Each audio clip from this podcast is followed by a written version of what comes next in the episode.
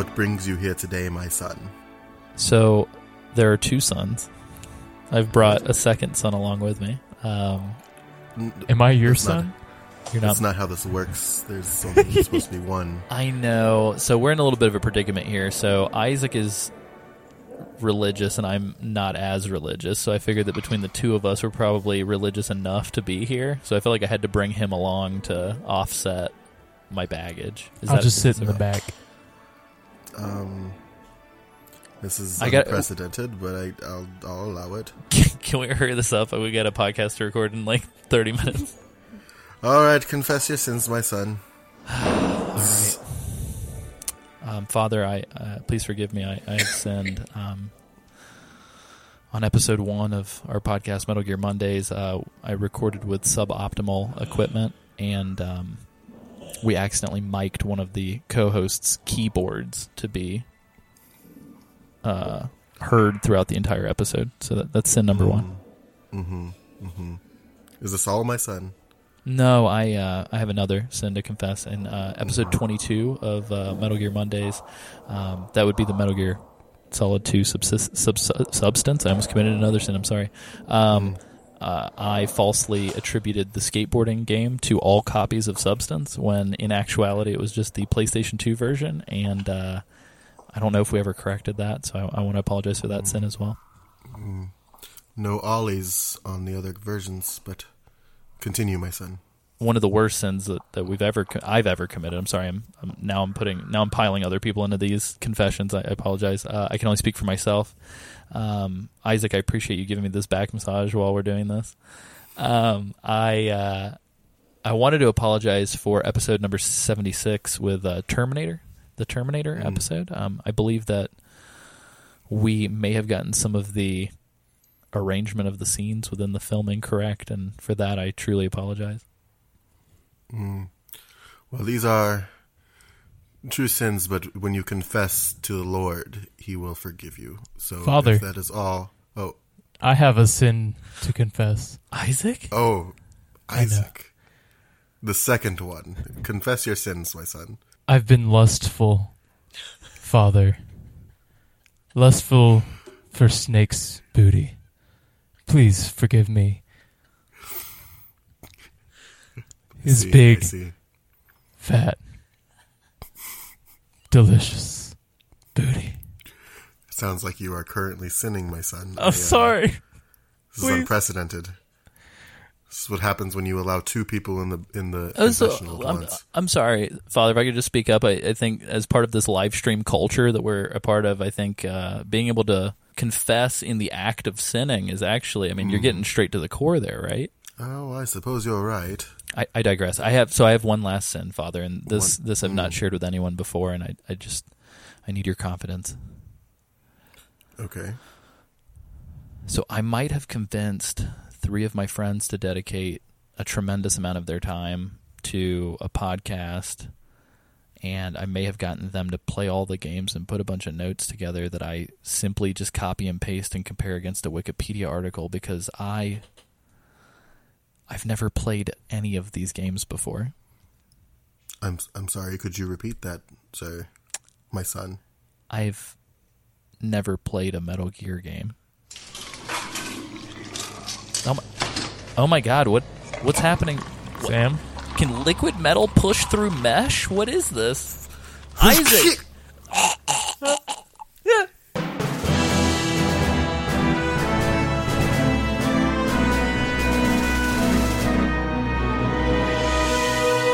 Ladies, gentlemen, boys, and girls, welcome to another episode of Metal Gear Mondays, the Games Club style podcast where we cover all things Metal Gear and sometimes things that aren't Metal Gear, from top to bottom, left to right, inside and out, in semi-historical, pseudo pseudo historical, recreational manner. I apologize, I, I bungled that up. Um, you are in uh, episode three of Metal Gear Mondays Goes to the Movies, and I'm your host Alessio, and joining me on this lovely episode, I have. James Reichmuth? Sorry. I was try- I was in my head. I was formulating what a James Reichmuth impression would sound like, and I just I cannot. I don't know if I can do it. yeah. No, I he's didn't very even try it. uniquely uniquely him. So unfortunately, Well, let's- thank, thanks Isaac. So unfortunately, we don't have James with us. Uh, we'll get to that here in a second. Uh, we have Isaac. Lim. Isaac. I I hear. Isaac, the Pokemon. I Pokemon. hear. We have Samuel. Right. I I hear too. The the sequel. I hear and I see. Whoa. Um, I got a quick question, Isaac. What is this you have running in the background? Is this the? Oh, this is the director's cut. Is this different? Yeah, I don't remember this at all. I'm watching a scene with Sarah Connor smooching on Kyle Reese in T2. What? mm This is she's Yeah, that's dreaming. Weird. We'll, we'll, Yeah, we'll, We'll get into that here in a about second. I'm sorry. We'll I, I digress. So Isaac is uh we have a reference monitor up in the room that I'm in. So I'm not recording in St. Louis for the first time in a while. Um, I'm actually I took the show on the road to an audience of one, Isaac Lim. Yes. Um, and so I'm recording from Isaac's space this week. Um, in my quest to record with everybody live at least once, one on one. We've recorded as a group. I've recorded with James. I've recorded with Isaac. Sam, I need to fly out to Seattle and record ASAP. Well, in Seattle, but we've recorded live together before. That's true. Yeah, in the group setting, round With, table with Isaac. Twin Snakes. Yeah, no, I Yeah, said, I said yeah. that at the top. Um, but yeah, so James Reichmuth is not joining us this week. Um, unfortunately, um, James is currently dealing with um, some medical situation, uh, personal medical situation. James will not be joining us for this episode, but should be back on for subsequent episodes. So, um, all, all of our best vibes go to James uh, during his uh, personal medical situation. Um, so, yeah, Mm. He just felt it unnecessary to do another Terminator episode. This week we're continuing our coverage of mm, movies that have inspired Metal Gear. Um, obviously, the original plan was to do Terminator 1 and Terminator 2 on the same episode as kind of an A side, B side, but uh, thanks to how much we had to talk about Terminator 1, uh, be it accurate or inaccurate, uh, no comment. we uh, we we felt the need to roll it over into its own dedicated episode. But before we get into Terminator Two, there's two really fun segments of this show that I want to tackle. And the first one is the news. It's time for new, new, new news. Metal Gear News! Yeah. So news, you guys. Uh, Sam, Hmm. we had some new Hot Boy video footage involving some gold masks and some mud boys coming out of the ground. Can you tell us a little bit about this? Fucking God. So, TGS, um, they revealed a new video. It's Tokyo Game Show for anybody who is Yeah, Tokyo Game Show 2018. Um, I'm not sure where it takes place. Um, but who knows. they revealed some more footage from Death Stranding.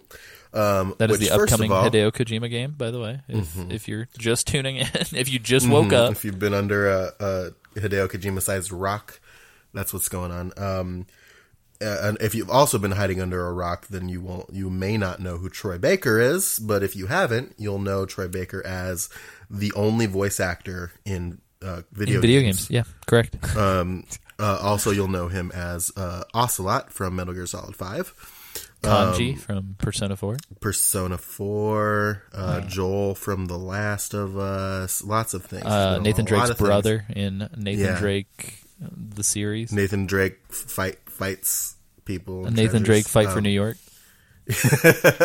um, they uh, this was essentially a reveal trailer for Troy Baker. it's what it Yeah, was. pretty, pretty much. Um, so Troy Baker, he's just this guy. He's in a coat and he's wearing this gold mask, and um, he's taunting uh, Sam Porter Bridges, um, who looks very concerned. In a tone Uh, that is very, like, out of nowhere for Death Stranding so far. Because Death Stranding has Yeah. been super self serious, and, like, this minute long trailer definitely opens with, like, uh, Troy Baker's character saying, like, well, shit. And, you're, and you're like, what? Yeah, it's very like tone breaking for for what we've seen so far.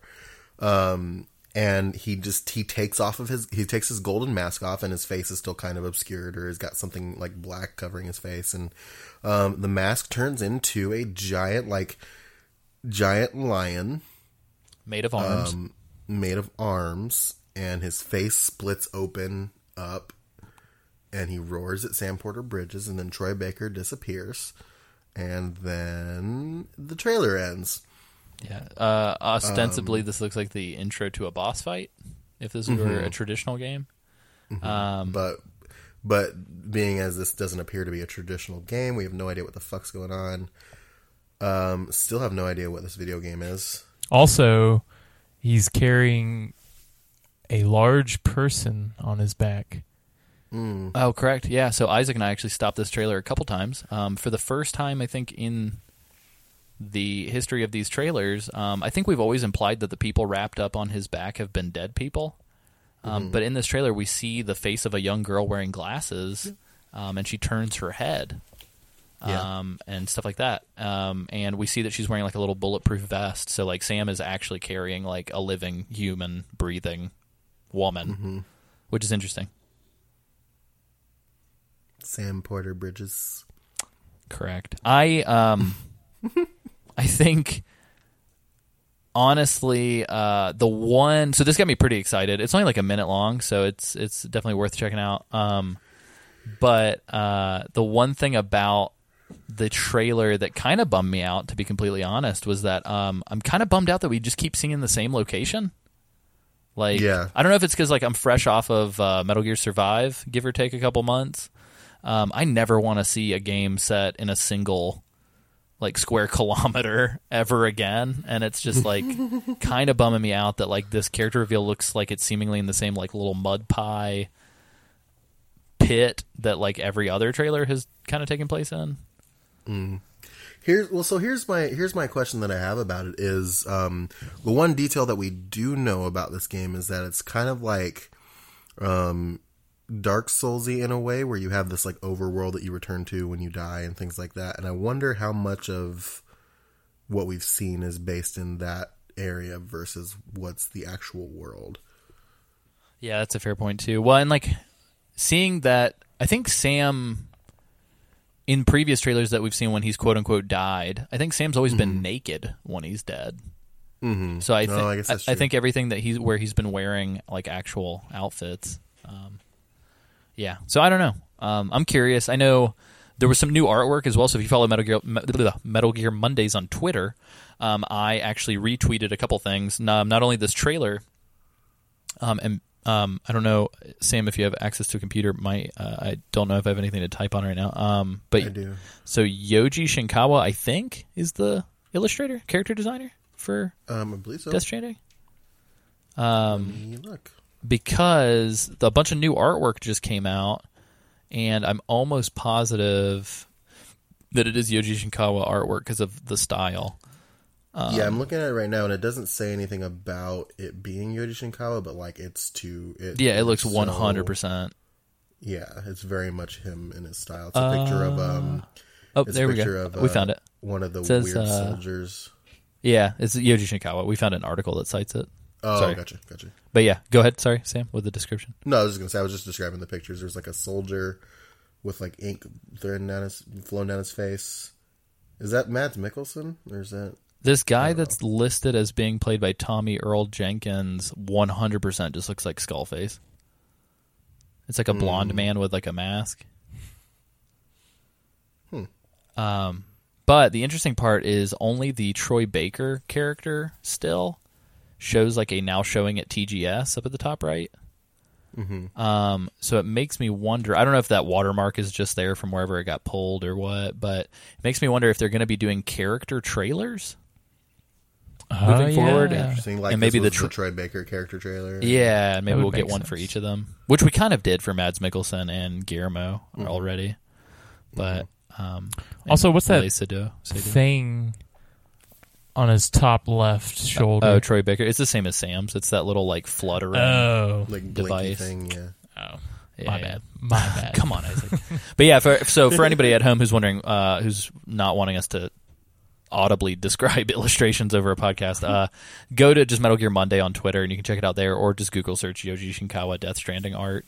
It's interesting. Lindsay Wagner's uh, drawing looks way younger than she does. Yeah. And so it makes it it makes me wonder, uh, not why they cast her, but if we're going to be seeing like two different versions of the character, like an older Um, in the future. yeah, possibly. Because I know people have been speculating that Lindsay Wagner's character is also one of the women in the photograph that we see in one of the Death Stranding trailers. Uh, Um, but she looks younger in the photograph than she does in the reveal trailer. So questions abound. We don't even know what fucking genre this game's going to be. So um, Yeah, at this point. yeah, who knows? I hope it's like a Harvest Moon game. That'd be really funny by the end of this. um, but yeah, uh, uh, I have got one more piece of piece of news. Uh, we've uh, data mined. Uh, Sam, Isaac, and myself. We've data mined and spent a really long time uh, looking up information just for you guys. This is an exclusive.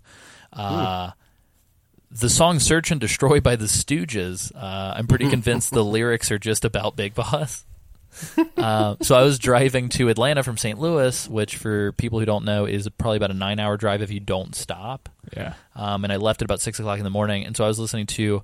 Uh, you can find this on Spotify. I think it's public. Uh, uh, Alessio's Fast Loose Punk Jammers playlist, um, and I was listening to Alessio's Neo Goth Retro New Wave Dark Wave playlist. There you go. and uh, this search and destroy track came up on the uh, fast and loose punk jammers. And when i was listening to the lyrics because i mean it's classic. Who doesn't love iggy and the stooges? But it's classic. So i was i, was, I don't know. I was like oh i've never paid attention to the lyrics. Uh, right away the line uh, love in the middle of a firefight got my brain going oh my god. Because you guys have trained us to be uh, we're like uh, John Nash from Beautiful Mind, where we just see the numbers everywhere, except for in relation to Kojima. Um, and so uh, I shared this with Sam and Isaac, and uh, I think I think we found ourselves a winner. Right? This is definitely about Venom Snake, right? yeah, for sure. Um, Oh, for sure. yeah. So we've got there's some choice lyrics in here. We've got I'm a street walking cheetah with a heart full of napalm. Okay. Runaway son of the nuclear A bomb. Oh, okay. dang. Yep. Uh, I'm the world's forgotten boy, the one who searches and destroys. I can't think of anybody other than Venom Snake. Um, we've got somebody got to save my soul, uh, which like, hey Miller, can't save his soul. He's already a demon. Uh, we got baby detonate for me. Uh, look out, honey, because I'm using technology. Mm. the guy gets exactly. those Walkmans going. Oh yeah, he's got his. Uh, he's got his. Uh, what the hell is the name of that thing again? Everybody is dying right now. Everybody's cringing. Uh, what is the the talk boy that that says things to Venom Snake? Uh, the little Walkman? no, yeah, but it's not a Walkman. It's a. It's a Talkman. no. It's like a the the fancy space retro future gadget that he has. Not the Walkman, Oh, but the thing oh. he looks at with his with his with the Oh, hologram. the um, the iDroid. iDroid. There we go. Somebody just like literally drove their car into the median of the interstate while they were driving to work. They were so angry with us. Bless me, Father, for I. I, forgot, I forgot what the iDroid was called. it's the iDroid. um, but yeah. So anyway, that's that's my goof news. Does anybody have any other news items? Bolton. I got I got some news. I just Oh, got man. a notification on my phone from Tinder about registering to vote. Oh, So you know everybody primaries, right? And, Is that right? yeah, Or did that already primaries, happen? Uh, well, oh, I already did well, my no, primaries. yeah, That- the primaries. The primaries are probably done now. November's coming, man. Midterms. Y'all and Bada y'all and y'all midterm elections in November, and y'all, you know, you know what? From here at your your friends here at Metal Gear Mondays, re- go register to vote. It's easy. Uh, t- if Tinder's doing it for you, then If Tinder's just it's super easy. So Also- register to vote, and then go vote in November. Yeah, Go and, and do that and vote. Vote with your hearts and actually just vote. Like, please just vote so that we don't have to send one of us back from the future to come Mm-hmm. like kill all of you or something. I don't know. but yeah, um, I will say, uh, moving forward, one of the things that I want to take advantage of is uh, we should probably start dating the news. So this is news as of September the twenty fifth, two thousand and eighteen. I'm going to start doing that before every news because it dawned on me that if you're just listening, you have no idea what what news we're talking about for what day. So there you go. Mm-hmm. That's What's uh, this other segment that you wanted? Oh do? yeah, of course. So this other segment, um, I don't know if we should. We should probably. No, I'll I'll intro the episode so that we can do the pause for the dramatic music and all that stuff a- after this. So we'll do these segments. We'll do these this segment before then. Um, sorry, I'm canonically trying to lock in the show format verbally out loud for everybody at home. Um, Okay. So this next segment is uh, a little segment that I like to call "Fumbling in the Dark with Isaac Lim." But Sam, you need Oh. the, I need the theme song. Fumbling in the dark with Isaac Lim. I love it. I have no idea when this joke started, but uh, based on a super special announcement that might happen at the end of this episode, I feel like we'll all figure out when this joke started. Um, so Isaac, can help us fumble. And uh, so check it, everybody at home. I now have eyes Help on. us fumble. I now I now have eyes on everything that Isaac is physically doing while he's fumbling. I need you to know that right now he's got the Terminator wiki pulled up. All right, Yeah. could you fumble? Better be into glad this is an easy one. on uh, on typical days, I'm like scrambling on the computer, trying pulling up our our old notes and just. All right, what did we do last time? You should know, You being Sam or the listener? the listener. Um, we talked about the Terminator. Huh? All right. Yeah, you're, you're correct. Why, what, did you just did you just become your own peanut gallery under your breath? That was weird. um, we pretty much ran through the entire Terminator movie. Oh yeah, Terminator One. Terminator Yeah. One. Some people, the Terminator. It's From called The 1984. Terminator, Yes. Some people would argue that we didn't run through the entire movie. I promise that I'm gonna. I'm, I promise I'm gonna stop think- making jokes about that at some point. I think the podcast runtime was about as long as the actual movie. Oh, it was longer Uh-huh. actually. Was it Yeah, it was actually longer. So there you go. If you want to know about the Terminator, but don't have but don't have 90 minutes and instead have two hours. Just pop that fucker into your Uh, podcast. well, if you want to know about Terminator while driving in the car, Oh, that's true. see if you want A little road to trip. inaccurately learn about the Terminator. yeah, Uh, no, so for those of you listening at home, we're going to keep making accuracy jokes. Um, it, specifically, the thing that happened, uh, the thing that we were worried would happen, did happen. Uh, in a playful We- way, like David. we- Dave, um, I don't know if anybody saw. did it- so go ahead. we did it bad, guys. Yeah, so towards the end, I think the exact words I used was, uh, uh, I ran out of my notes here, guys. and then we all started scrambling. Um, from that point forward, we kind of started messing some things up from a chronological standpoint. But I do want to say, uh, we're not angry with anybody. As a matter of fact, David Lydon, uh, Lydon, Lydon, Lydon. Lydon- Lydon. Uh, Is it Dave or David though? Dave, what are we Dave doing? or David Lydon, Lydon, Lydon. Uh, he actually sent a really funny tweet, uh, which was every time Alessio says "Don't at me," uh, he's like, "I laugh," and uh, I, I don't have it right in front of me, David. So please don't correct me on your tweet. But he, he was like, he was like every time Alessio says "Don't at me," um, uh, I, I always draft a tweet, and then he took a picture of his like tweet drafts. And there's just Oh like my tons of them that are like uh, one of them like and I could kind of see from the image, but one of them was like the entire chronological history of Skynet, and it was just like a link to an article, and then all these other things. Oh my gosh. So I think everybody's taking it in stride, but um, yeah, so we fumbled some things. Apologies, um, but we're not gonna do that this week because we guess what? We watched this movie. I did twice. James also did twice, but he's not here, so I guess that doesn't count anymore. So I watched it twice. We're currently watching it in the background. I've got notes. Isaac's got like scene by scene breakdown pulled up. We're we're we're we're in it. We're To win this is it. the Matrix. Um. So yeah, Sam, do you want to dramatically introduce this episode's topic?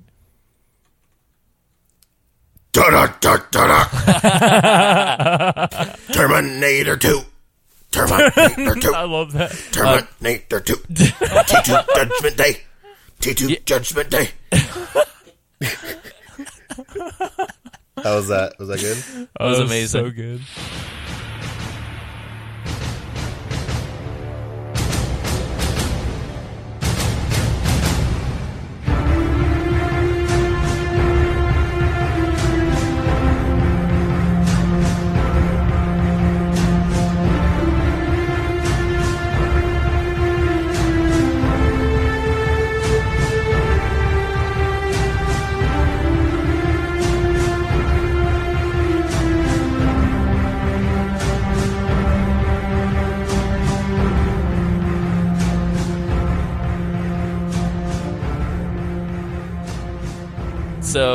Yeah, this is uh, as Sam just so perfectly articulated. This is Terminator 2 Judgment Day. Terminator 2 Judgment Day is the official original title of this film. Uh, feel free to come at me, but based on the research that we have done, uh, Judgment Day as a subtitle is actually omitted on some releases of the film. So it, it, it might just be Terminator 2, depending on what copy you bought. Um, also, because Judgment Day kind of gets retconned after this, but we'll talk about that later. Um, yeah, so Terminator 2 Judgment Day is the sequel to The Terminator. Uh, it came out in 1991, whereas the original The Terminator came out in 1984. Um, so this is roughly uh, seven years later. Um, the this film's action sci-fi, whereas the other film I would argue is a little bit more sci-fi horror, sci-fi Yeah. thriller, I agree. uh, sci-fi chase movie, in, uh, to some extent, where it's just like one prolonged, slow Yeah. walking Just chase scene. ch- Um, this is a- just straight up action sci-fi, kind of like the blockbuster from the early '90s. yeah. Like this was kind of like a big deal. Um, it had an estimated budget of 102 million. Um, just the opening weekend alone, and keep in mind again, this is 1991, um, and the the amount of money here is probably uh, a little different in today's rates. Uh, but it, Inflation. yeah, it grossed nearly 32 million dollars on opening weekend. Wow.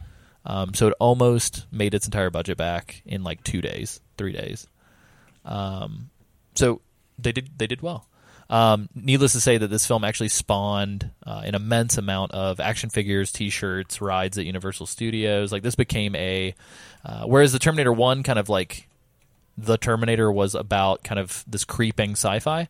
Uh, this movie just straight up established a uh, like a franchise. Like in a lot of ways, this was like I don't want to say the original Marvel Cinematic Universe, but this was like a push, a push, a babe, like a footstep towards that, like one full human footstep towards what would later become like the Disneyfication Marvel shared universe lore kind of deal. Yeah. One small step for franchise, one giant leap for superhero fatigue. yeah, exactly. Do you think this kind of um, transformed the way that these action films? Because I feel like in the '80s, it was completely different in terms of action films. I mean, you had like Die Hard, where they had one and two come out in the eighties. Yeah. I think Die Hard with a Vengeance came out like a little after Terminator Two. Um, but even like Die Hard Two, I think if you look into it, like that script was not originally a Die Hard script. It was something that Yeah. they just kind of slapped Die Hard on. Um, so I mean, I don't necessarily know if ninety one was really like yet the time of like the sort of sequelitis that happens. Um, because like Predator, I think Predator Two came out later, if I believe so. I believe so, maybe. Um, and I think some of the other sequels, like obviously Aliens, um, directed by James Cameron, came out later as well. Um, so uh, Sometime in the yeah, I don't know. I think so. This is sort of, I guess, to. You see what you guys are doing to me right now. So Aliens came out in '86, apparently. So it came out after Terminator One. Um, so I'm sorry. Mentally, I feel like I'm trapped in between two extremes right now because I'm I'm nervous to say anything. Just don't say anything at all. Alessio's taking a vow. of Yeah, when you're when you're worried that everything you say is going to be a mistake, suddenly mistakes are everything that you say. Um, but also, That's philosophical right there. yeah, right. I, yeah, so in general, I just want to say this film was sort of at the epicenter of this big sequel thing because obviously Aliens came out in '86. Obviously, we've got Die Hard 2 came out before Terminator 1, I believe. Uh, I'm going to fact check myself again. Um, but in general, like I think Terminator, uh, nope, came out before. So Die Hard 2, yeah, Die Hard 2 came out in 90. so right before. But yeah, so Terminator 2 I feel like is sort of in this epicenter of like a cultural shift though because like fucking I saw Terminator hands for sale in toy stores like the little t, t Yeah. the the Arnold The hands. grabby hands. The gra- grabby hands. I saw those for sale and lunch boxes and all kinds of shit with Terminator on it like well into my childhood and I was born in 89. So if I'm seeing this shit at like nine, ten years old, like clearly there's some staying power for like franchise. Um, so this was sort of the big franchiseification of Terminator. Needless to say, and the recent reboot or whatever a couple years ago. yeah. Um, so yeah, Sam, you are correct based on the notes that we've got here. Uh, the T800 is Arnold's model. That being said, I They didn't. They I- didn't actually call it the T eight hundred until this movie. uh, it's not even in this movie actually. I don't think. Really? No, he still refers to himself as Cyberdyne Systems Model 101. In, uh, in which T I two. yeah, which I have in my notes, unless they retconned it in the uh, They might they might have been they might have been the director's cut because I think that's what I watched and I distinctly remember the saying T eight hundred and T one thousand in the movie. really curious to know when this director's cut came out because um, I'm seeing like a bunch of uh, we've got the director's cut pulled up, so I'm seeing like out of the corner of my eye here and there, just like scenes I 100% have not seen. Um, so I'm super interested to see when the sort of director's cut came out. Um, so let me see if I can figure it out. I wonder if they came out around the same time. Director's cut release date November 24th, 1993. Terminator 2 Judgment Day special edition cut of the film was released to Laserdisc and VHS. So 2 years after the original release of the film. Um, it does make me wonder if they did that on purpose to like prime future things too Uh, yeah. potentially. Because when did Terminator 3 come out? Um, I think Terminator 3 was a little bit later. Who cares? Yeah, thank you. Sucks. 2003. yeah, 2003. um, so yeah, there's a good chunk of space between each of these movies. But anyway, um, here's the deal: we don't want to get into a huge conversation about the entire Terminator franchise, nor is this a Terminator podcast. um, so we're saying all of these things just to kind of set the scene. Um, primarily, as well, I would argue that Terminator Two. Uh, being covered by this podcast is specifically for one reason. Um, Yeah. Obviously, we do want to give it the proper review treatment, like we gave the first film on the last episode. Um, but we really just wanted to bring this up as well as Escape from L.A. Um, to juxtapose the original tone versus the sequel tone, and use that as a mirror to show you guys kind of what Kojima was seeing and looking at and studying in relations to good sequels. Um, and some of this shit actually ended up in some of his uh, pitch materials to uh, higher ups at Konami um, as to why they should intentionally um, withhold information when promoting the sequel. Um, and sort of twisting things in their head. So we'll get into that at the end of the episode, or towards the end of the episode. But I just want to make make it known to you guys that like if you're here for a Terminator podcast, you should definitely let us know because that'd be great. And maybe we can talk about starting Terminator Thursdays. Uh, but as far as Metal Gear Mondays, uh, we just want to talk about how it correlates to Metal Gear. Uh, we don't want to get sidetracked in being a movie review podcast, um, as much as I would love that.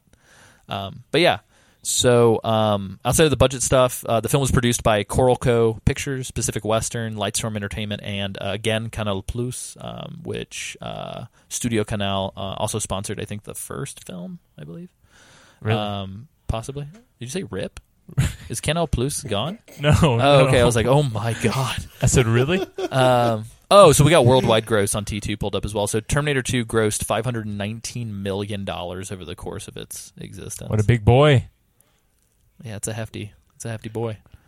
Also, the distribution, I feel like changed. Wasn't the first one Orion? Oh yeah, this is TriStar. And then now it's- TriStar Pictures. Got the beefy. which is weird Was this, though. was this before it was Columbia TriStar? Uh, yes, yeah, it is. No, so that, wow. that was the weird thing. So when I so I uh, watched this film on um, the Lionsgate 2015 Blu-ray release. Um, my Blu-ray version had the director's cut and the original theatrical, which I watched the original theatrical. Um, the picture and sound were great compared to the first film, which if you guys remember, you go back to listen to the previous episode. Um, some of the sound was really quiet on mine, uh, but I mentioned I mentioned the Blu-ray and who provided it because it's very interesting. So Lionsgate had their distribution logo all over this Blu-ray, and I was like, I don't understand. Like they must have procured it or gotten the yeah, licensing rights for the Blu-ray or something. Because I was like, I don't remember Lionsgate even existing when this film came out, and so um, I started looking into it. And so Artisan also published uh, a version. I think it's like a DVD maybe or VHS. Huh. But at the very, very end of the movie, even on this Blu-ray version, there is a super old school like triangle with the with the horse jumping through it, like Yeah. TriStar logo. And I was like, TriStar's not anywhere on this box at all. like I think it's written on the little written credit part. Um, but yeah, I was very caught off guard when I saw the TriStar at the end.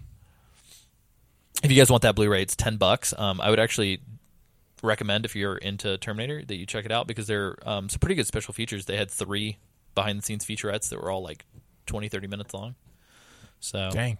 might be worth checking out for ten buckaroos. You don't get that these days. Nope. Uh, looks like Lionsgate was created in '97. Thank you, Isaac. um, uh, we're gonna fact check all of our shit live from now on. Um, the film was directed by James Cameron. It was written by James Cameron and William Wisher. William Wisher is also like a a contributing writer on the first script. Um, so Gale Anne Hurd is not back, but she is back as a producer, just not back as a uh, obtaining a writer credit. Um, the log line for the film is as follows: A cyborg, identical to the one who failed to kill Sarah Connor, must now protect her teenage son, John Connor, from a more advanced and powerful cyborg. Um, so this that logline could have been summarized as "We mash one action figure against another." Um, the the film has a Metascore of seventy five. That's pretty high for films. Um, I feel like most of the films that I like are always between like sixty and seventy. Really? Uh, I don't know. It's you weird. go down to 60? Yeah. The Alessia? Oh, I'll check The it out. Alessia? The I'll great check it out. No, there's some movies I like that have like 30s on Metacritic. Really? Um, IMDb gives us a 8.5 out of 10, and it is ranked as the 501st most popular film on IMDb. And if you remember from last episode, uh, the original was 752nd. wow. Hmm. So, Uh, what I will say, what I will say, that does kind of make sense to me. What I will say about this movie versus The Terminator, and I and I enjoy both of these movies um, very much. way to tip your hand, Sam. We are saving our final thoughts. No, I'm kidding. Um, I think this movie, being the type of movie that it is, is a little bit more accessible for other people, than, for like most people, than the original one is. Oh, I would agree. Um, And I think I think that like th- that disparity in rating makes a little bit of sense in that way. Yeah. I think it would also explain why it's a little bit of a rec, rec uh, not a retcon, like a reset, kind of. Like because it follows a lot of the same beats, but it it it, it presents it in a different way that's more palatable towards like a, a wider audience. It's way more. Um, I guess that's probably why you see it running on uh, like cable TV reruns mm-hmm. a lot. Um, not to say that. I really just want to uh, uh, clarify that Sam and all of us are not saying like we think you guys would probably enjoy this film, but it's not No. for us. Like, no, and I, I only say I I, only just, say that because like my in laws, being- I have a problem with my in laws like that, where like they'll ask me about a movie and like legit in the past I've been like, I think you guys would like it, and they're just like, what does that mean? And I'm just like, what do you It's mean? like and they're like, nothing you don't like specific. it, and I'm like, no, I do like it, but I think you guys would like. it. I don't, please, please don't hurt me. Anyway, Leave me alone. Oh, man. but yeah, yeah, No, it's you, it's just I'm just being I'm just being general about it. It's it's it's they're both great movies. I just think they're they're they, while being similar, they're they're different movies. Yeah. And I think that I think that an action film or like a blockbuster is obviously more um, palatable to a, a wider general audience than a, a thriller or a horror movie is, just based on history. So I'm not saying anything specific. I'm being general. um, I do want to I make love you guys. I do want to make mention. Um, oh, I don't know how this completely slipped my mind. So Robert Patrick is also in Die Hard 2. um, yeah, so this film stars uh, Arnold Sequel Schwarzenegger, Robert um, Linda Hamilton. So they're both back in their in their roles. Edward Furlong, who is playing a young John Connor, uh, and Robert Patrick, who is playing the Little T one jackass. Scary boy. Yeah, Edward Furlong needs to get punched in the throat in this movie. Um, but no, so there, I, I wanted to make mention. Um, it's it's interesting. I don't have as like in depth development history that James had on the first film, but um, I do uh, find it funny that for all intents and purposes, like Arnold's agent contacted James Cameron and was like, "We want to." Like Arnold really likes the Terminator, and he really wants to continue the story of the Terminator, and so uh, we want to see if we can do a sequel, but we want Arnold to be depicted as like a good guy. Is that how it happened? Yeah, like effectively, like Arnold Schwarzenegger was like, "I like that movie. Can we do it again? But I want to be good. It's a good movie. Can we do the same? but I want to be the good guy. yeah. So I would argue that uh, this is extremely apparent in the first thirty minutes of this movie, where the whole fucking movie is just look how cool Arnold Yeah. Schwarzenegger is. He's got the motorcycle and cool glasses. Well, that this this might be a good time to talk about like the advertising for the movie because I watched some of the trailers for the for the for the movie and they very much pull a um like we discussed they very much pull um a Metal Gear Solid two um talking about ways to link it back to Metal Gear is that they the, I I don't think it was clear that Arnold was like he was going to be the good guy in this movie. Um, much like we weren't really sure, we we didn't know that Raiden was going to be the main character of two until it happened. Um, and so They like, show the T thousand in the uh, in the trailers, though, right? Uh, I think so. They Yeah. showed Liquid Metal Mike in action. But you didn't know. The But you didn't know, like you thought, like you thought, like it's Terminator Two, so they're sending two Terminators Yeah. this time. They should probably send like two hundred, but yeah, for yeah, sure. at this point. But but yeah, it's very much. And then you're watching the movie, and oh, surprise, he's here to protect John Connor this time. I like the way they did it too, where it, Mm-hmm. little John Connor's um, trapped in between the two Trapped in the Terminators. Hallway. Trapped between two terms. Trapped in the hallway. Um, yeah, it's pretty. It's interesting. Um, and the way they play with that too. Again, sort of early on in the film, you're not quite sure what's happening. So, Right. and we'll talk about that once we get into the film proper. But yeah, I mean, that was the honestly, that was the big reason why I wanted to bring up this film. Is like this film. It's interesting in the way it recreates Terminator One's plot beats. It does kind of feel like. Oh, it just feels like Shadow Moses. You mean? Are you sure we didn't just completely build this to be Shadow Moses? It's like, oh shit. Um, but unlike um, Escape from L.A., which will directly address the sort of meta context, um, this film doesn't really care to point it out. It's uh, quite the opposite, actually. Uh, they kind of don't want you to really think about the first film ever, um, except for really like the one plot beat with the hand and um, the uh, the fact that they reference um, all of the cops that Arnold killed in the first film. yeah. Oh, yeah. And then of course you've got you've got jackass Doctor Silverman. Yeah. But like other than like the core character like no, there's nothing in this film I think that if you were to watch it and not having seen the first one that like you would miss because they pretty much go over everything again. Um but yeah. So um, outside of that, I did have one other uh, behind the scenes fact that I want to mention before we get into the movie proper. Uh, really cracks me up. The director of photography on this is the DP for the film Ghost with Patrick Swayze.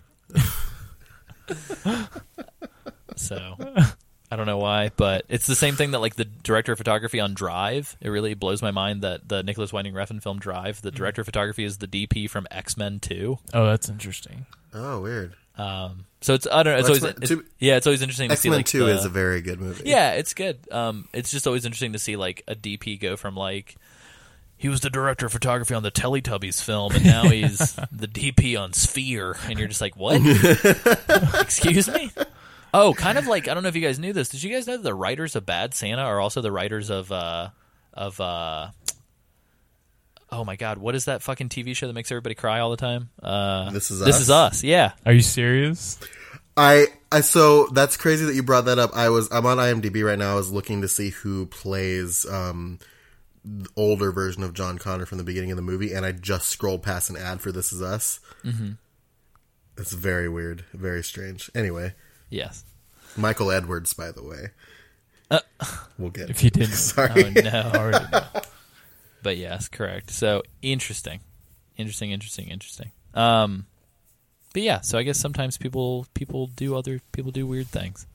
Um, but yeah, so let's get into the, let's get into the movie proper again. Um, I think so. Isaac made a um, Isaac made a really good uh, statement earlier before we got on the uh, before we got on the uh, mics, uh, which was Yeah. we should uh, paint with some broader strokes uh, for this episode, um, so that we've got time to kind of talk about some of the bigger bigger picture items as opposed to getting as granular as we did with the Terminator. Um, and then I projected, oh yeah, because that's what opened us up to criticism. Um, but I'm kidding. I'm kidding. Um, but yeah, so we're gonna paint with a little bit of a broader brush, uh, except for what I what I want to what I want to say to that is that w- yes, this is all true, but also the granularity got us into um, the discussion of, of Matt and his two hour long sexual stamina. So Oh, really, that's who- true. who's, who's the real winner? and Ginger with her priority list. her her thick ass triple decker sandwich. That's true. Uh, fun episode, but yeah, we'll get into stuff like that. But I think in general, um, we're going to try and cover the plot beats that are kind of rehashes from the first film a little Kind of. Yeah. quicker, I guess. Anyway, let's get into the damn thing. You guys have been listening to us drone on now for probably close to like half an hour, if not longer, like 45 minutes. So let's talk about the goddamn movie. Holy shit! Yeah, so the film uh, they lose the text scrawl from which is good. from T1, and they replace it with just straight up voiceover of Sarah in T2. Yeah. Um, I would argue that the opening scene for this film, they kind of combined both of the flashback scenes from the first film to make the first flashback scene in this film. Um, it is a flashback, not a flash forward as well, because it's a flash back to John before he sends the Terminator. But is it But it's in the it? future. flash? I don't know. Anyway, it's a, it's Flash a, It's a flash forward backward. It's a lost Lost. flash. Yeah, it's Um, splash sideways. Well, and so is uh, essentially what what what we see, as opposed to just being like this ominous bulldozer crushing some skulls. We do see the bulldozer in the skulls again, which is cool. But we see uh, Los Angeles 2029. Sarah Connor's talking, and we kind of get the dude in the truck shooting at the spaceship trying to kill him scene again from the first film, just recreated with a different truck and a less shaky doll man. Um, and we see now we see the robo skeleton that was the big reveal at the end of Terminator One. We fucking see them everywhere, like they're everywhere. Um, So it's just a bigger, better. I would. It's a more expensive version of the future from Yeah, for Terminator sure. One. It's like literally all it exists for. Um, and we get to we see also actually Connor. see, yeah, John Connor this time. Michael Edwards Yeah. portraying an older version of John Connor. Uh, we actually get to see him this time instead of just imagining. Yeah, he's got a scar across his face. He he kind of Mm-hmm. looks like uh, he looks like if Clive Owen and Jean Claude Van Damme had a son. I can see that. Yeah, I can see that. Um, Isaac and I are actually looking at it right now. We're watching this man's face. he's an angry boy. Up close. Um, and Yeah, then he's very angry looking. He is not. He, he was not what I expected John Connor Uh-uh. to look like. yeah, especially after being such a little pain in the ass. Uh, a we'll whiny into it. boy. Uh, but then, so cut to explosions because uh, this film, when in doubt, is going to cut to explosions, and I think that's why we love it. That's why we have fun Yes. with this film. This is a fun film. But we get the Terminator 2 Judgment Day logo. It's a little less ominous than the uh, sideways scrolls. Um, uh, we get it right before we see a burning skeleton staring into our souls. um, and then uh, after that, we effectively um, end back up in uh, the real world. Um, and so it's the same similar opening to the first film, except uh, instead of there being a dump truck and uh, a man repeating the same line twice to then get beat up by Arnold. Uh, what the hell? what the hell? Love that. Arnold uh, appears uh, much more impressively. He actually takes a chunk out of the back of a semi truck and leaves a crater. Uh, but then Arnold uh, comes into a uh, biker bar, uh, completely butt naked, uh, impresses all of the women in the bar, but immediately pisses off all the men in the bar. Um, Which I mean, this is. I'm gonna. I will say this is. This scene is an improvement over the first movie scene. It's very fun, and I love it a lot. Yeah. Well, and so that's the thing I wanted to point out about the the opening and and just sort of all these things is from the future point until the end credits of the film, like from the beginning to end, uh, this film's just really goofy and it's like okay with it. Oh yeah, Like, because this whole this whole doing. biker scene, it ends with a fucking punchline. Yeah. Oh yeah, I forgot. And I'm like, are you kidding me? Like, um, and Arnold just gets like stabbed a bunch and then throws bikers on like uh, uh, stovetops and like shows his dong to a bunch of like busty biker babes. Like, it's just a very goofy scene, it is. uh, but it's a lot of fun. Uh, It's also very violent. oh yeah, like Arnold graphic. straight, yeah, Arnold straight pins a man to a pool table with a knife. But anyway, um, yeah, uh, unlike the first film where we got this excellent juxtaposition between the two men uh, who are coming from the future, in this film we just see like Arnold's a badass. Look at him being all leather clad. Uh, he literally snatches a shotgun from a man's hands that's about to kill him. This man can do, yeah. do Well, it like all. he's he's going to take the he's going to take the bike. The the guy he beats the living fuck out of gives him the keys to the bike, and he goes and his clothes and stuff, and he goes to get the bike. And the bartender is like, I can't let you take the man's hog, son, or something like that. Yeah. And Arnold just walks up to him and just And like snatches- steals his Oh shotgun. yeah, and moves his then- hands quicker than Bruce Lee to steal that Yeah, shotgun. takes, takes the bike anyway. It's fantastic. Um, but anyway, unlike the excellent juxtaposition and the uh, excellent use of time to establish everything, uh, uh, much like our non-excellent usage of the first hour of this podcast. um, w- uh, essentially, when the second man kind of shows up, it's super quick. And like we don't know anything about his powers. He just like kind of punches the Just cop, there. and it's like out of like the cop pulls over and he's like, "Oh, just a standard electrical storm under an underpass."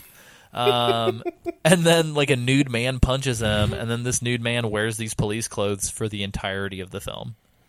Um, Yeah, that's. I don't really get that because like he can he can morph into other people and things, but he always reverts back to He this like- police officer. oh, he loves the uniform. He loves it makes the- him feel great. He loves, he the loves the responsibility. I mean, to be fair, it did help him a few times. Oh, for sure. But like, why didn't he just like turn into a like a military looking guy or like an FBI agent or something? Who knows? Um, FBI agents are conspicuous. yeah, I just don't. Shockingly, I just don't. Why didn't they send like a hundred of the T one thousand? Like, I get that it's a prototype, but like Maybe Jumping- Skynet's broke. jumping, jumping ahead a little bit. Uh, them fucking this up essentially like ruins Skynet. Like, if we're taking Yeah. all sequels off the table, because like again, this film does not end on like a teaser, like oh something new's coming. This film kind of wraps Yeah. everything up for all intents and purposes. Um, so going with the information that we have within this film, uh, everything gets fucked. So like, I don't understand why Skynet would be like, because like Skynet and Cyberdyne kind of exist in this timeline at this point. In '83, Yeah. neither of them existed. Maybe Cyberdyne did, but not the project that led to Skynet. Right. And so, like, you would think, based on the timeline, that the Skynet computer would be like, oh, I came online in 1992 or something, or 94 or whatever. Judgment Day's 95, but no, it's 97. So, Sam, here, yep, sorry. I'm gonna I'm gonna bring this up right here, right now. Uh, Not to call you out, but just to explain to you my confusion. So, Who, based me? on my notes, based on my notes, Judgment Day is August 29th, 1997 within the film of T2. Uh-huh. But based on the internet, it says that Judgment Day is supposed to be 95. well, you can't put anything on the internet that isn't true. Uh, so. That's fair. I'm just confused because I, I feel like I'm seeing a lot of conflicting things. And then after this movie, they like retcon that Judgment Day didn't get completely subverted. It got pushed. It got put on. It got delayed. yeah, And so then I think in T3 the whole thing is that Judgment Day is actually going to take place in like 2007 or something. Huh. But anyway, again, we're not. it's all we're- fucked Yeah, up. we're not. why a are you? Why would that? Why would that be calling me out? I didn't say. Uh, I think we. So we, you and I were going back and forth about whether it was 97 or 95 on the last episode, I believe, Were we? Oh, okay. Um, and not like in a. well, a- like, oh, I know. Yeah, I know. yeah. I know. I know. Oof. Um, but yeah. So anyway, so, so we go from Woof. this um, T1000 upgraded from. Uh, ooh, Isaac just gave us a still frame on Sarah Connor looking extremely menacing. you know. Um, uh, so the T1000 is upgraded from the uh, we will call it the T800 uh, because he doesn't use phone books. This motherfucker uses the police computer right out the gate. He's like, no, I'm gonna find them. I'm gonna find them right now. So they've learned. Um, we cut to John Connor. He's a little punk ass in his garage tuning a motorcycle. His foster mother is asking him to come inside, and John pretends like he can't hear her and continues to rev the bike, um, fooling no one because literally everyone's like, "Wow, this guy's a huge asshole." Kid's a jack. This kid's a fucking jackwagon. Yeah, and then the foster mother enters the home. Foster father is being a complete dick as well. Um, she tells him to go talk to John, and John just peels the fuck out of there. Um, say, with his friend on the back of the like riding bitch on the back of the bike. yeah, With the Uh, boombox. And he says a phenomenal Yeah. quote to his foster dad. He says, "She's not my mother, Todd." and he does the thing with Which his of course mouth. his name is Todd. Like, come Yeah, on. fucking stepdad's named Todd. Let's give it up to all the stepdads in the world named Todd who aren't pieces of shit. Thank you, not piece of shit, Todds. God bless you guys. Um, we hard cut to Sarah getting ripped as fuck in a mental institution. Um, so Sarah Connor is uh, she has upturned her bed and she's using it to pull herself up. Um, again, Some uh, would call them pull-ups. pull ups. um, uh, for anyone not at home, please don't yell at me. But Sam and Isaac, uh, you guys haven't seen the director's cut. If I miss anything while going through these scenes, please chime in with the director's cut information. Um, but yeah, so Sarah's getting ripped. Uh, she's bored as shit. She's in this mental institution. There's a little bit of an implication that she's been here for a while because the psychiatrist from the first film is touring his what appear to be sort of new hires or interns or understudies or associate psychologists, whatever you want to call them. And he explains that he sort of built his career out of Sarah's weird uh, paranoia about the future and stuff. Um, and then, in sort of classic film fashion, we're introduced to these like Tweedledee and Tweedledum uh, asshole orderlies that are very clearly just abusing the shit out of their patients. Later, we will see one of them lick Sarah's face, which is beautiful. Yeah. But yeah. Uh, and then at this point, the T one thousand uh, rolls up to the Foster family home, uh, and he just knocks on the door and essentially asks, "Hey, have, have you, do you? Can you guys tell me where John Connor is?" They say, "Oh, you just missed him." Uh, he says, "Do you have a photograph?" Um, and then he says, "The best two fucking lines I've heard in a movie in a very long time." He's a good-looking boy. Mind if I keep this picture? Are you kidding me? And then the parents, like not being creeped out at all, go, "No, no, no, go on." You good? You yeah. Simply because he's a police officer. Oh, yeah. I mean, Oh, this is a this is a good-looking boy. good-looking boy. Can I keep this? Photo? Look at these. Look at these good-looking boys. Um, so, needless to say, outside so of the, many the, beautiful the, boys. creep, the creepy pedo cop, uh, before he takes off, uh, the Foster family says that a man and a big burly man on a motorcycle came by looking for Oh yeah, John. Earlier. So, quick question: One, Mm-hmm. did the did the phone book beat out the police information? I mean, it oh. might have, but maybe like, but like maybe he learned too. Like he was sent, ba- he was Oh, sent yeah, back that's fair, by that's fair. John, so maybe he was just like, "Here's the address, go there." Yeah. So two, when did that happen?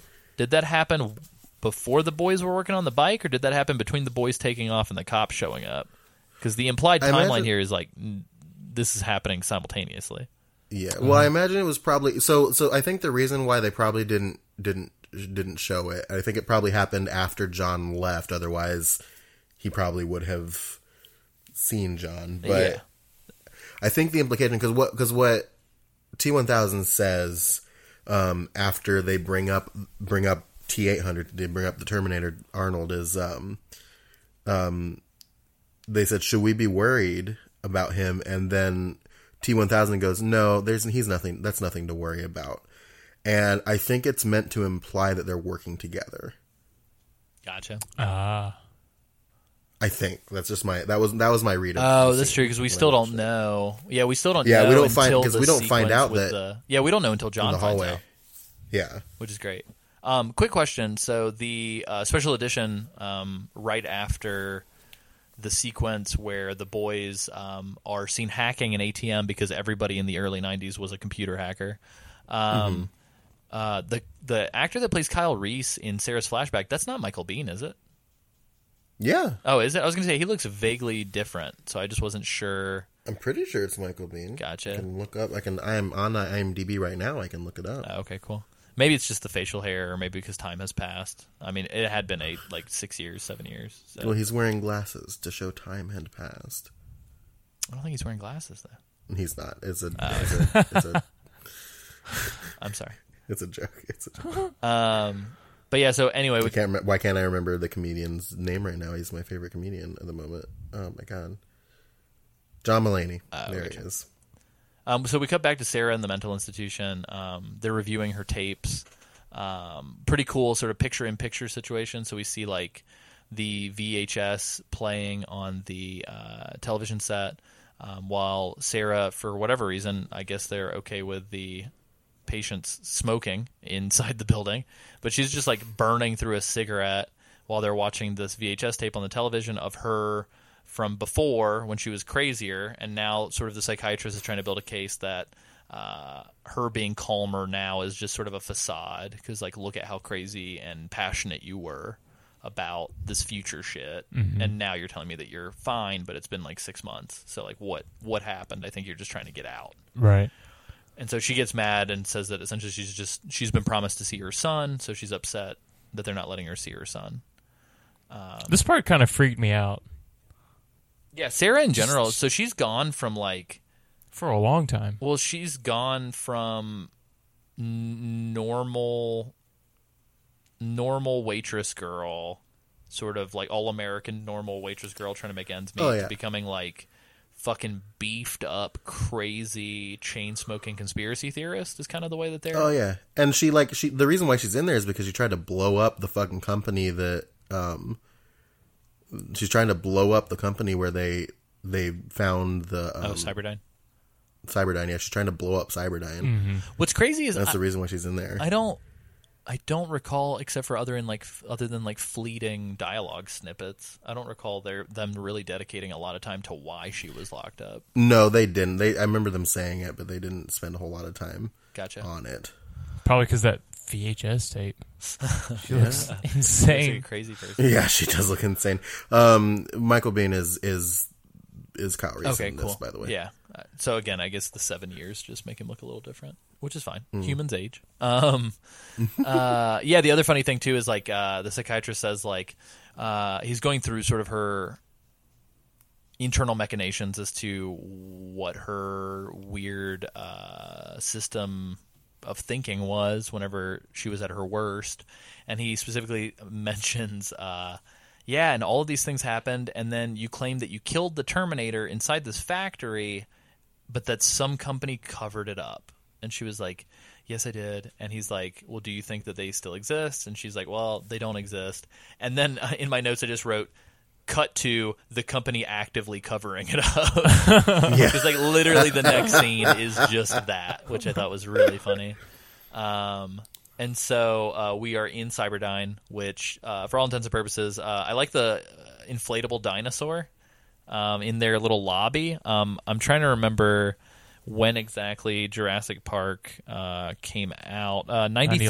93 or four. Shit. So ni- Jurassic Park came out after this. Do you guys think that inflatable dinosaur at Cyberdyne Ooh. inspired Jurassic Park? Oh, sure. Why not?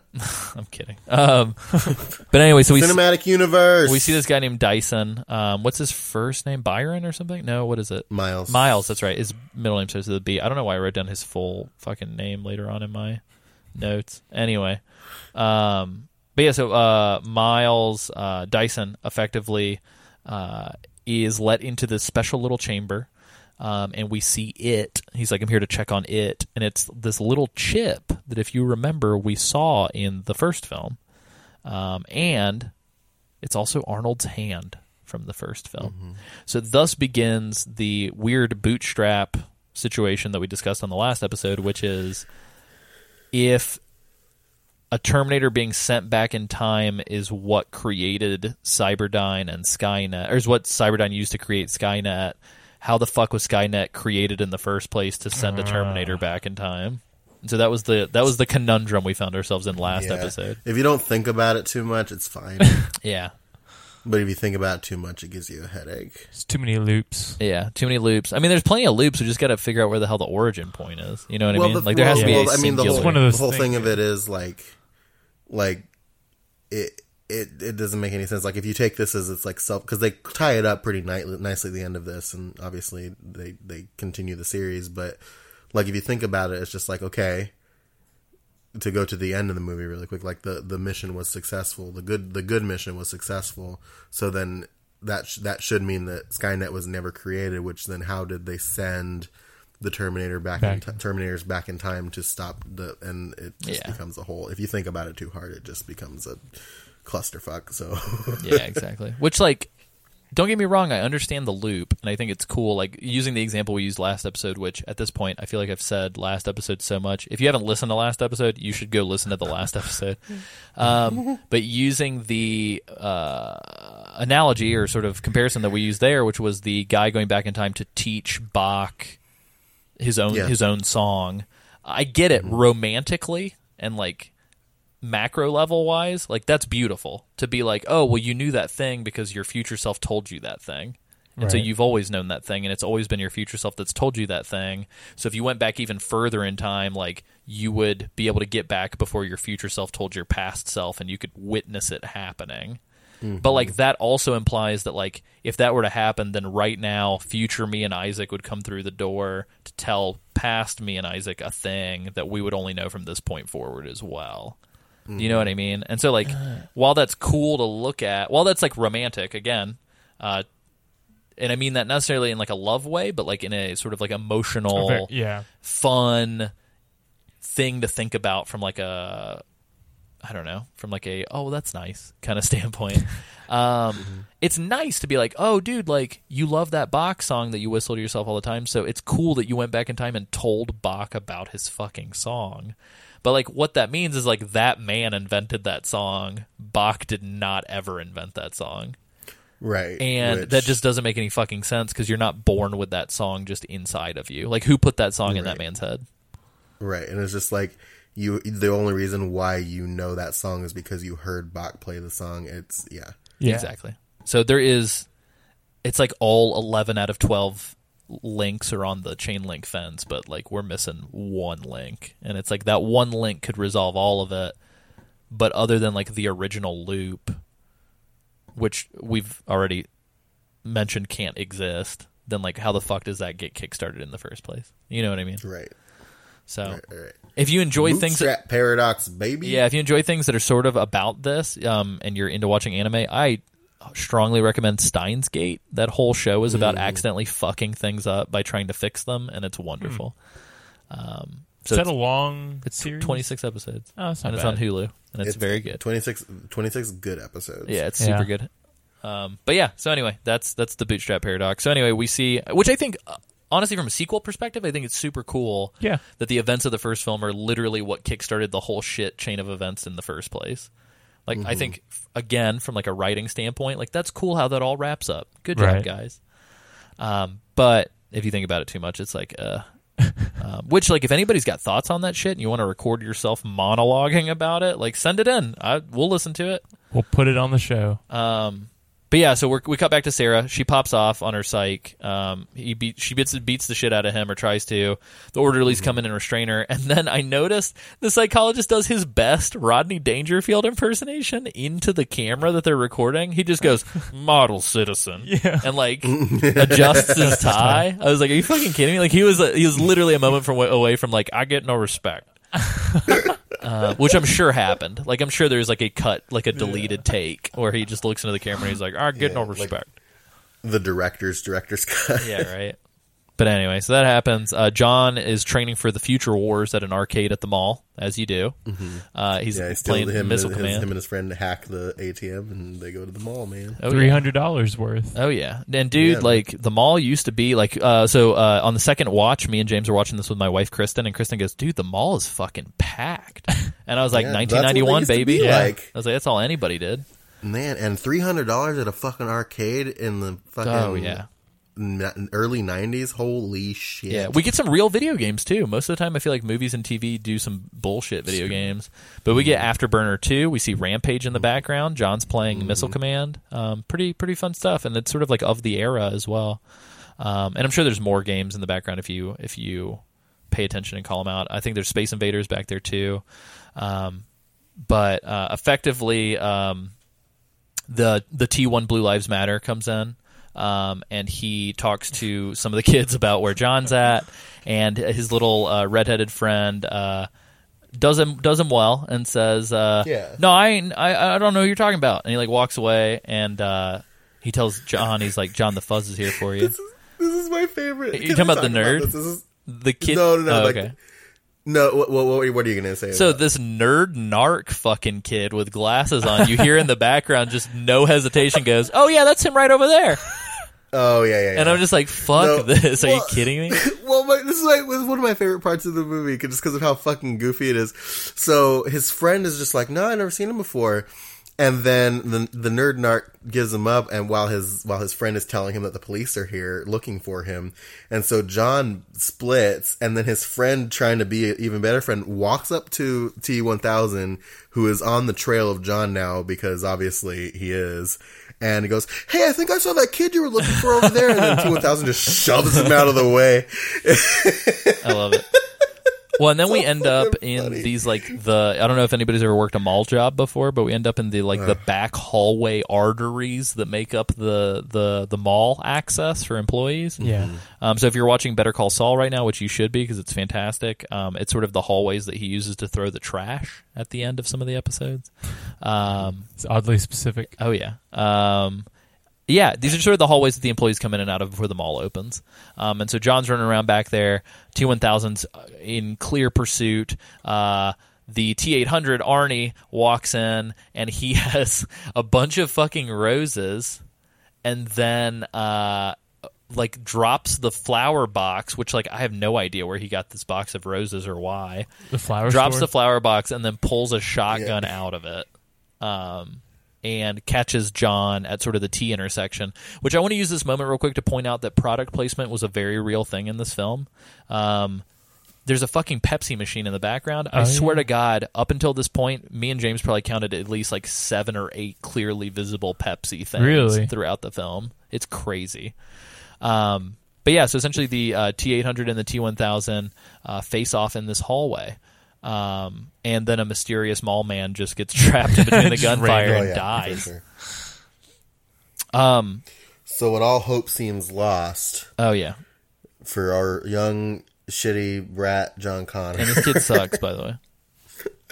Yeah, I don't know if we can Um, make it evident enough. John, young John Connor is insufferable, like Anakin Skywalker as a preteen level, Agreed. insufferable. Which is even worse. Um, But yeah, and so these two Terminators shoot each other. All of a sudden, it's revealed that Arnold is uh, there to protect John Connor. Interesting. So while this is happening, John escapes and he's like having and he tries he gets to the garage and he tries to um tries to start his bike and it's having a hard time, but he finally does it as the as fucking Robert Patrick T one thousand is chasing him down. As an analogy for uh, John Connor's adolescent youth and, and how he's just his body is trying to biologically get kickstarted, but it's just not really getting there yet. Um, this motorcycle. oh no. Uh, well, so uh, Sam, before we, because I, I think I know where you're going, which is this sick ass semi truck scene, uh, semi truck dude. chase scene one of like twelve. Um, uh, before we go there, Yeah. though, I, I I don't know what it was. Seeing Arnold and uh, the T one thousand shoot each other in the hallway, I got some real like Freddy versus Jason vibes watching this movie. I Mm. was like, look at these fucking titans of of Yeah. cyborg just like blowing each other up. It was pretty cool. Was I don't that know. a- it's like two is that an superheroes. anime? No. Titan of Cyborg. Titan of Cyborg.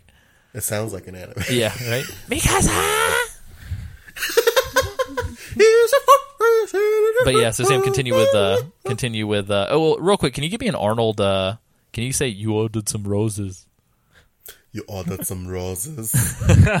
Oh, and before we do this, we cannot leave out this this part that becomes imperative to the LAPD's bloodlust for Arnold Arnold Schwarzenegger at a later date, which is fucking Clark Kent Griswold, whoever this motherfucker is, uh, fires off like a thousand photographs. During this fight scene, Arnold gets thrown clear through a wall and then clear through a department store window. And the T one thousand looks at one of the mannequins that's also silver, and he's like, "Brother." Um, but Arnold's on the ground covered in glass, and this fucking dude just rolls up, and you just hear him like chain gun firing it's like his camera. Just- It's Yeah. nuts. And so later on in the film, it will become important that quote the man from the mall uh, becomes like the number one target for the LAPD. Well, yeah, because they remember what this man did. Yeah, because like we do, they protect their own. Mm-hmm. Um, but yeah, so the whole LAPD is going to come out for Arnold later. Uh, so get ready for that. But Sam, we're back at motorcycle semi chase town. Can you can you Yeah, yeah, yeah. us in? Oh my god, it's fucking badass.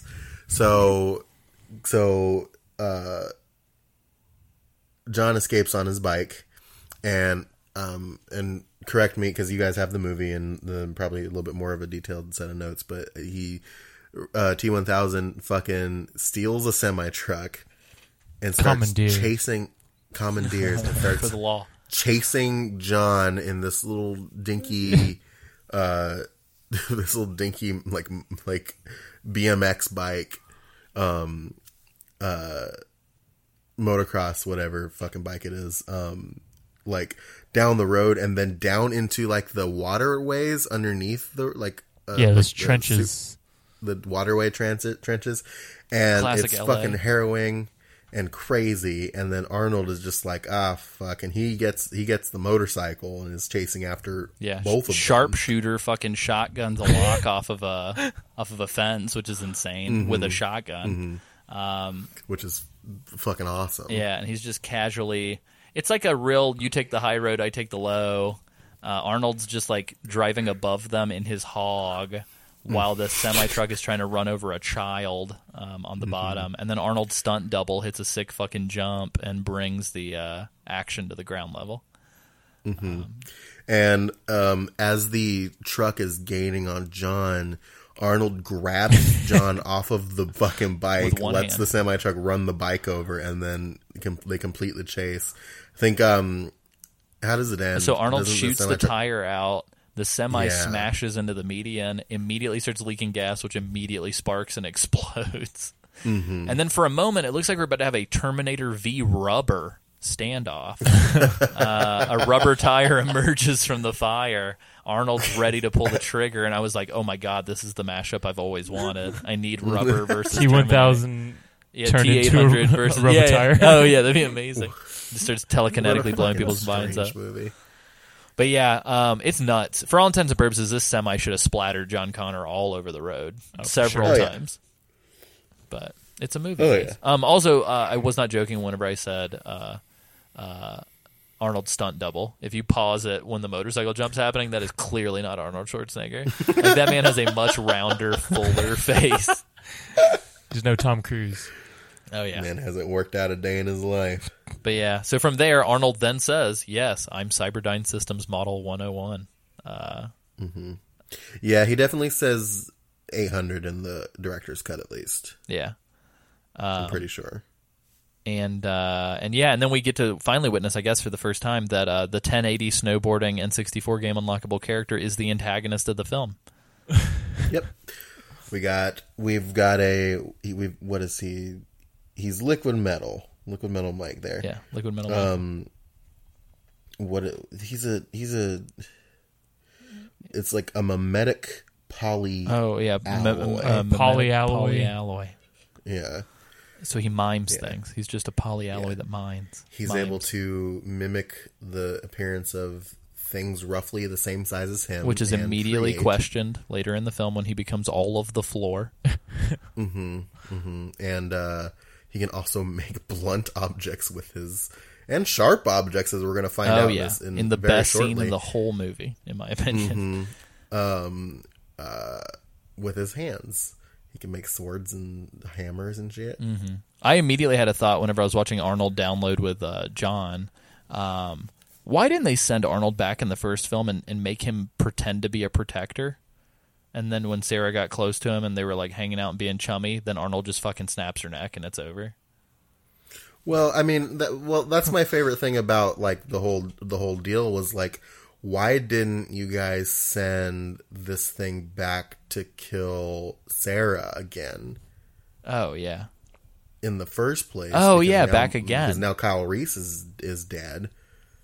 So why didn't you try and send it back to kill Sarah again when you realized that the plan failed? Oh that's super smart. Just send it back to the exact same time all over again. Yeah.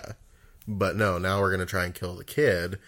Now that fucking Sarah Connor's been fucking weaponized. How amazing would it have been? Uh, you know what? If I if Terminator One would have been written by me, hands down, I would argue that at the end of the film, Sarah's like panting. She's like, "Okay, we did it. The paramedics are there. can Terminator fuck her, everything's yeah. yeah, everything's fine." She turns the corner, and then there's 700 Terminators in the hallway w- Mm-hmm. waiting for her. That is 100 percent how I would have ended that movie. That would have been. And then just like cut to insane. credits. Yeah. Well, that's that's what would have made sense. Yeah, but anyway, Well, isn't the thing that they can't um, send things back to a specific time? Just a general oh, I'm not sure. um, t- uh, time, I guess. I don't recall. Are you talking out of your ass, Isaac Lim? I don't know. I Let's know. see. I know that they said that. Am I? I'm the king of talking out of my ass. Um, I I, what- I feel like the only rules that they set in the first one was that they can't go back with things. Right. That's yeah, they they, can't go back with things and they can never go back to the future from the past. Yeah, but I don't know if there were any other rules. Time stipulations. I don't Yeah. know. Isaac The- became the, a- the rules. Isaac became a Terminator fanboy is- and watched all the movies. He's secretly secretly not telling Yeah. it. Three's my favorite. What is, I don't know. What are the rules? You can't take anything back with you. You can't go back to the future when you go into the past. Don't fuck with the devil. Don't have threesomes with blood relatives. Exactly. Um, Those are the rules. Smoke. Uh, no cigarettes, but smoke them if you got them. Mm-hmm. But S- smuggle them in your asshole. Oh yeah. Um, but yeah, so after their little download, uh, they go to this payphone. Uh, John calls his uh, step parents, uh, or excuse me, foster parents. Uh, quote: Todd and Janelle are dicks, but I gotta warn them. Um, Arnold just fucking punches the telephone open to get quarters out, which cracks me up.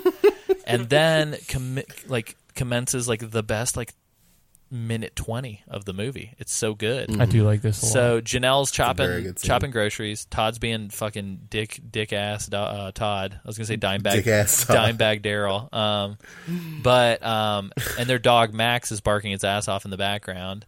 Um, and uh, Janelle's talking to to John on the phone, and Todd says some really douchey shit, and you just see Janelle change hands with the phone and clearly stick her open hand up somewhere. And then Arnold takes the phone from John to test whether or not the T one thousand has killed his foster parents. Right. And uh, so he so first of all um, John is very sus- suspicious that she's being very nice. She's like, "John, just come home, honey, Oh, and I'll yeah, make yeah. dinner," and blah blah blah. He's very suspicious that she's being so nice, and that's why that's why Arnold gets like, "Oh, let me let me do this." So so Arnold mimics John's voice and asks and like talks for a minute, and then like goes, "What's the dog's name?" And then he says, "It's Max," and then um, excuse me, he said, then- "It's Max."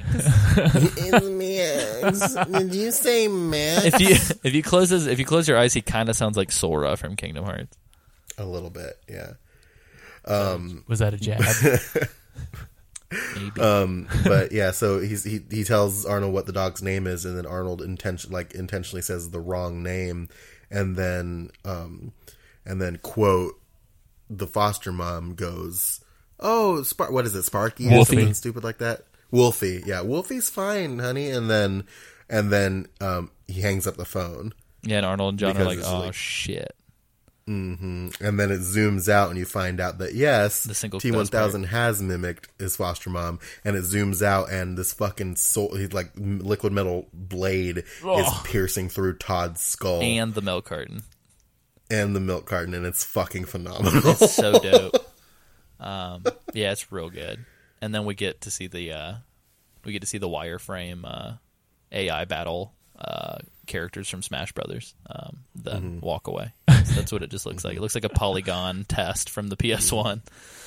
Um, but yeah, and then we uh, while these two are talking, um, I believe that happens right here. Um, no, maybe not. I think we go to the um, yeah, so we go back to Sarah before we get to the the cool uh the cool scene with the bros. cool scene with the pros. You can't just go around killing people. Yeah. so uh effectively Sarah is being interrogated by some private investigators who have the photographs from the mall that this human machine gun of a camera operator um took. and they're like, "Look, this is clearly the dude who showed up to the police station and fucked shit up whenever you were being held in 1984, and I think they specifically state the year, um, thus solidifying that these films just take place in the year in which they were made, um, or released rather. Um, and so the two cops can't really get her to say anything. She's being really deadpan, and so they all leave. Uh, Sarah snags a paper clip from the investigators, um, and that's going to be put to good use later. Um, She's got some filing to do. Oh yeah. Um, we learned from John that Sarah did actually raise her, unlike our speculation last episode, where she was just going to dump him off with a bag of tapes as a surrogate mother. Um, instead, uh, Sarah did raise John, and it was not until they were busted um, that he was uh, taken into social services and she was put into the mental institution. Yeah. So, thus solidifying that John was taught some shit in the field because I think they were hanging with like Colombians or something. Is that what it was? Was it Colombians? No, was it was it Colombians or was it just Mex- was it Mexico? No, so they do eventually go back to Mexico, but I think they very specifically mention that Sarah was working with like some sort of uh oh, it was Nicaraguan freedom fighters, which ties everything into Peace Walker. Weirdly and I was gonna say, yeah, I like it. got some Amanda in there. yeah, was Amanda, Amanda and Chico. Where Amanda at? Where Amanda Chico. and Chico at? Yeah. Uh, but anyway, from from there, um, essentially, uh, John discovers that he was the one who programmed Arnold to come back, uh, an adult version of himself, and so um, he can tell Arnold what to do, and Arnold would just do it. So, uh, of course, when you're told I'll do anything you tell me, the way that you test it is, hey, lift your leg up.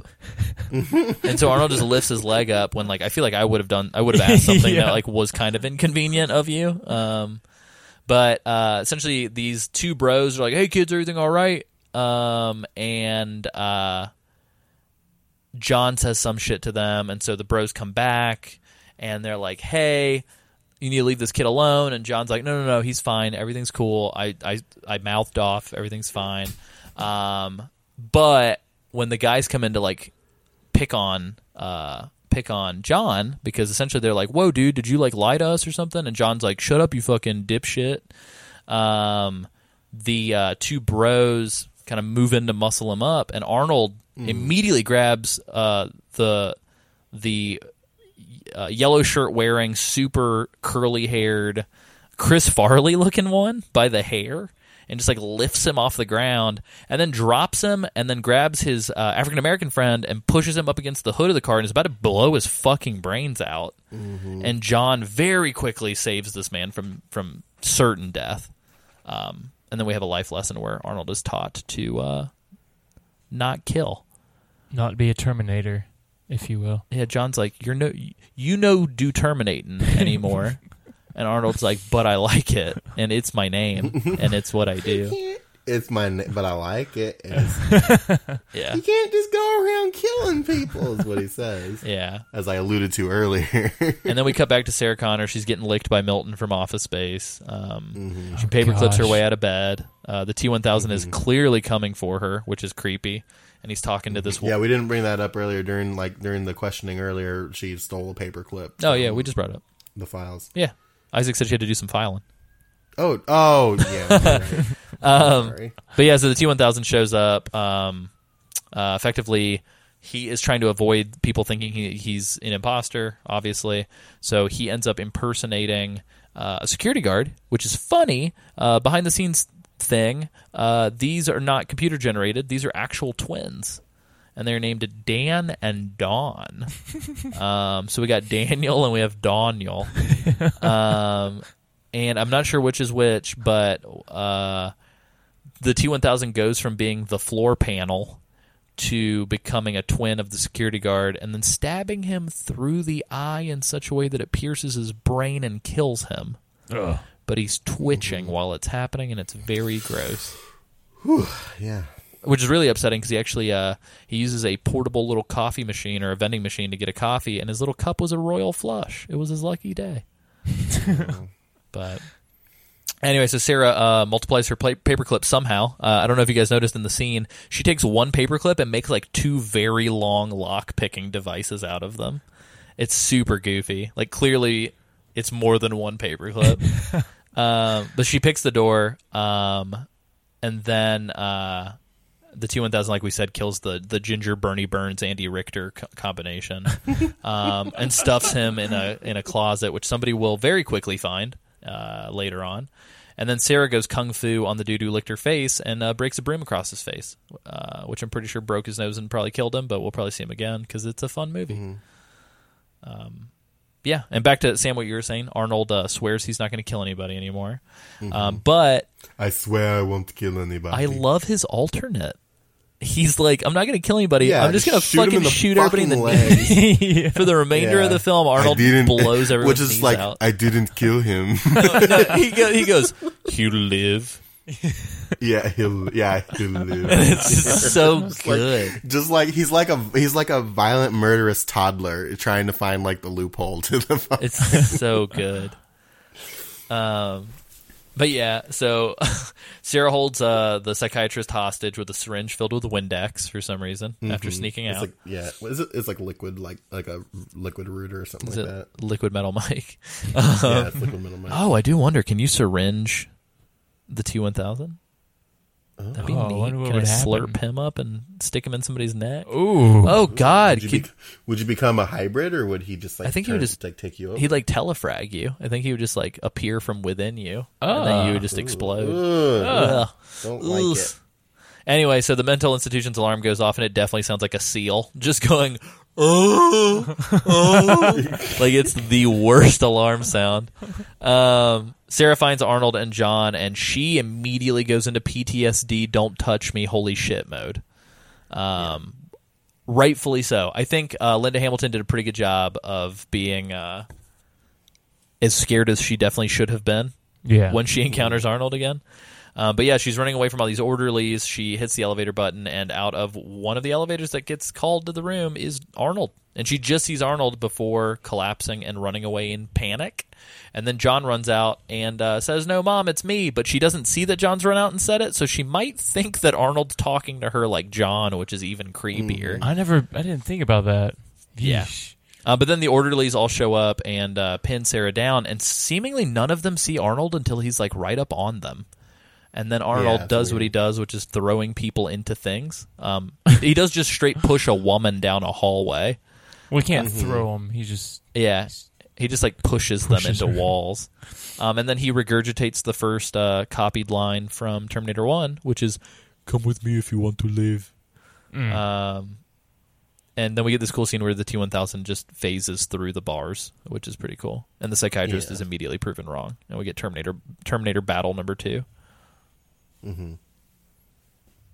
Um, but yeah, um, there's another really crazy cool chase scene. What'd you guys think of uh, Liquid Metal Mike's uh, knife hand turning into like a pretty cool little like forklift opening elevator tool? Very resourceful. pretty sweet. Yeah, the little like the whole like thing in the elevator where he's like stabbing through the elevator while they're trying to escape is just like fantastic. Yeah. Also. I'm surprised they didn't do more of these. Like it felt like a monster movie for a second. Um, Oh, yeah, and even sure. in the way that when the T1000 gets shot in the head with the shotgun and his head splits, and then later when he's uh, burning, uh, he makes like alien screaming sounds. Yeah. Mm-hmm. It's kind of weird. Um, but yeah, they they rush out of the the, the building, and uh, the like poor little rent a cop uh, who's sitting at his uh, in his car. Uh, Sarah just goes, "Get out of the fucking car!" and the guy just like is like very shocked and doesn't move, and then she just shoots like an inch away from his head, and he just like very silently and scared gets out of the car, which cracks me up. Um, I do want to give a shout out to the uh, T1000. Uh, the acting here is phenomenal because this dude not only has to chase a car, but he also has to on on cue pretend like he's getting shot in the chest with a shotgun and still chasing a car at the same time. Um, so he does a pretty good job. But yeah, they get out of there, um, and uh, while they're driving, uh, I believe uh, Arnold straight says, "I can see everything."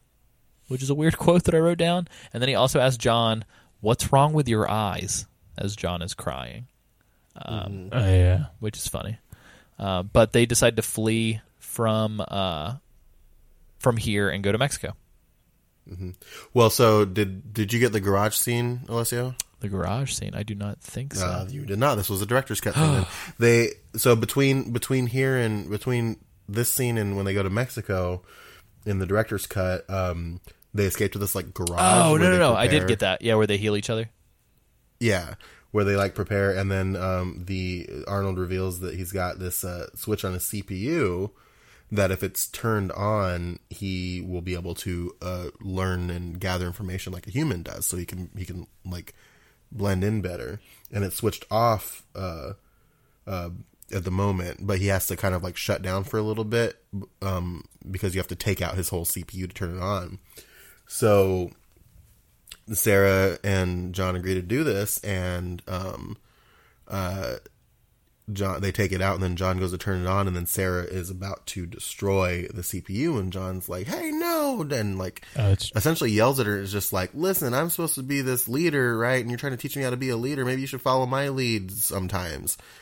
And Sarah lets like just begrudgingly lets him turn the switch on, and he uh, turns back on. He's like, I, he's like, I detected that I was offline for X for however many minutes. Did something happen? And they're like, Oh no, it's fine. That's funny. Uh, watching this scene, I don't know if this was in the theatrical cut. So uh, Isaac's got it pulled up. Um, I remember them healing each other. So what it was was like Arnold uh, helping stitch up Sarah, and then Sarah pulling the uh, bullets out of Arnold. But I do Maybe not cut. remember any of this CPU stuff. Oh yeah. so the C. So I think the garage might have been in the the theatrical cut, but the CPU thing was Yeah. probably in the mm-hmm. director's cut. Yeah, yeah. Which But but question? Oh, go ahead, so, like, if she's taking the bullets out of his back, but in her mind is going to destroy him, why does she pull the bullets out? well, I don't think first she. I. I don't think until until he told them about the CPU, I don't think he realized she or she realized that she was going to be able to. Yeah, that's so fair. she was just trying to like like sh- like put on a brave face for the moment until she could find a way to dispose of him, and then an opportunity presented itself, and John was like, "No." yeah, that's true. Which like which like which like being fair, we've been talking about how how kind of a shit kid John is, but like that was actually kind of a cool moment for him. Yeah. So they saved the little Kit Kat bar. Um, they put it back in Arnold's brain. Mm-hmm. Um, but yeah, so um, yeah, I apologize. My note said they heal at a gas station and steal a station wagon, and then they head to Mexico. And then they go to Mexico. um, but yeah, so um, they do the damn thing, and uh, essentially, um, whenever they go down there, we are uh, kind of given this verbal breakdown while they're driving about uh, Miles Bernard Dyson. Um, And he is the one that Arnold says is the most responsible for the Cyberdyne acceleration.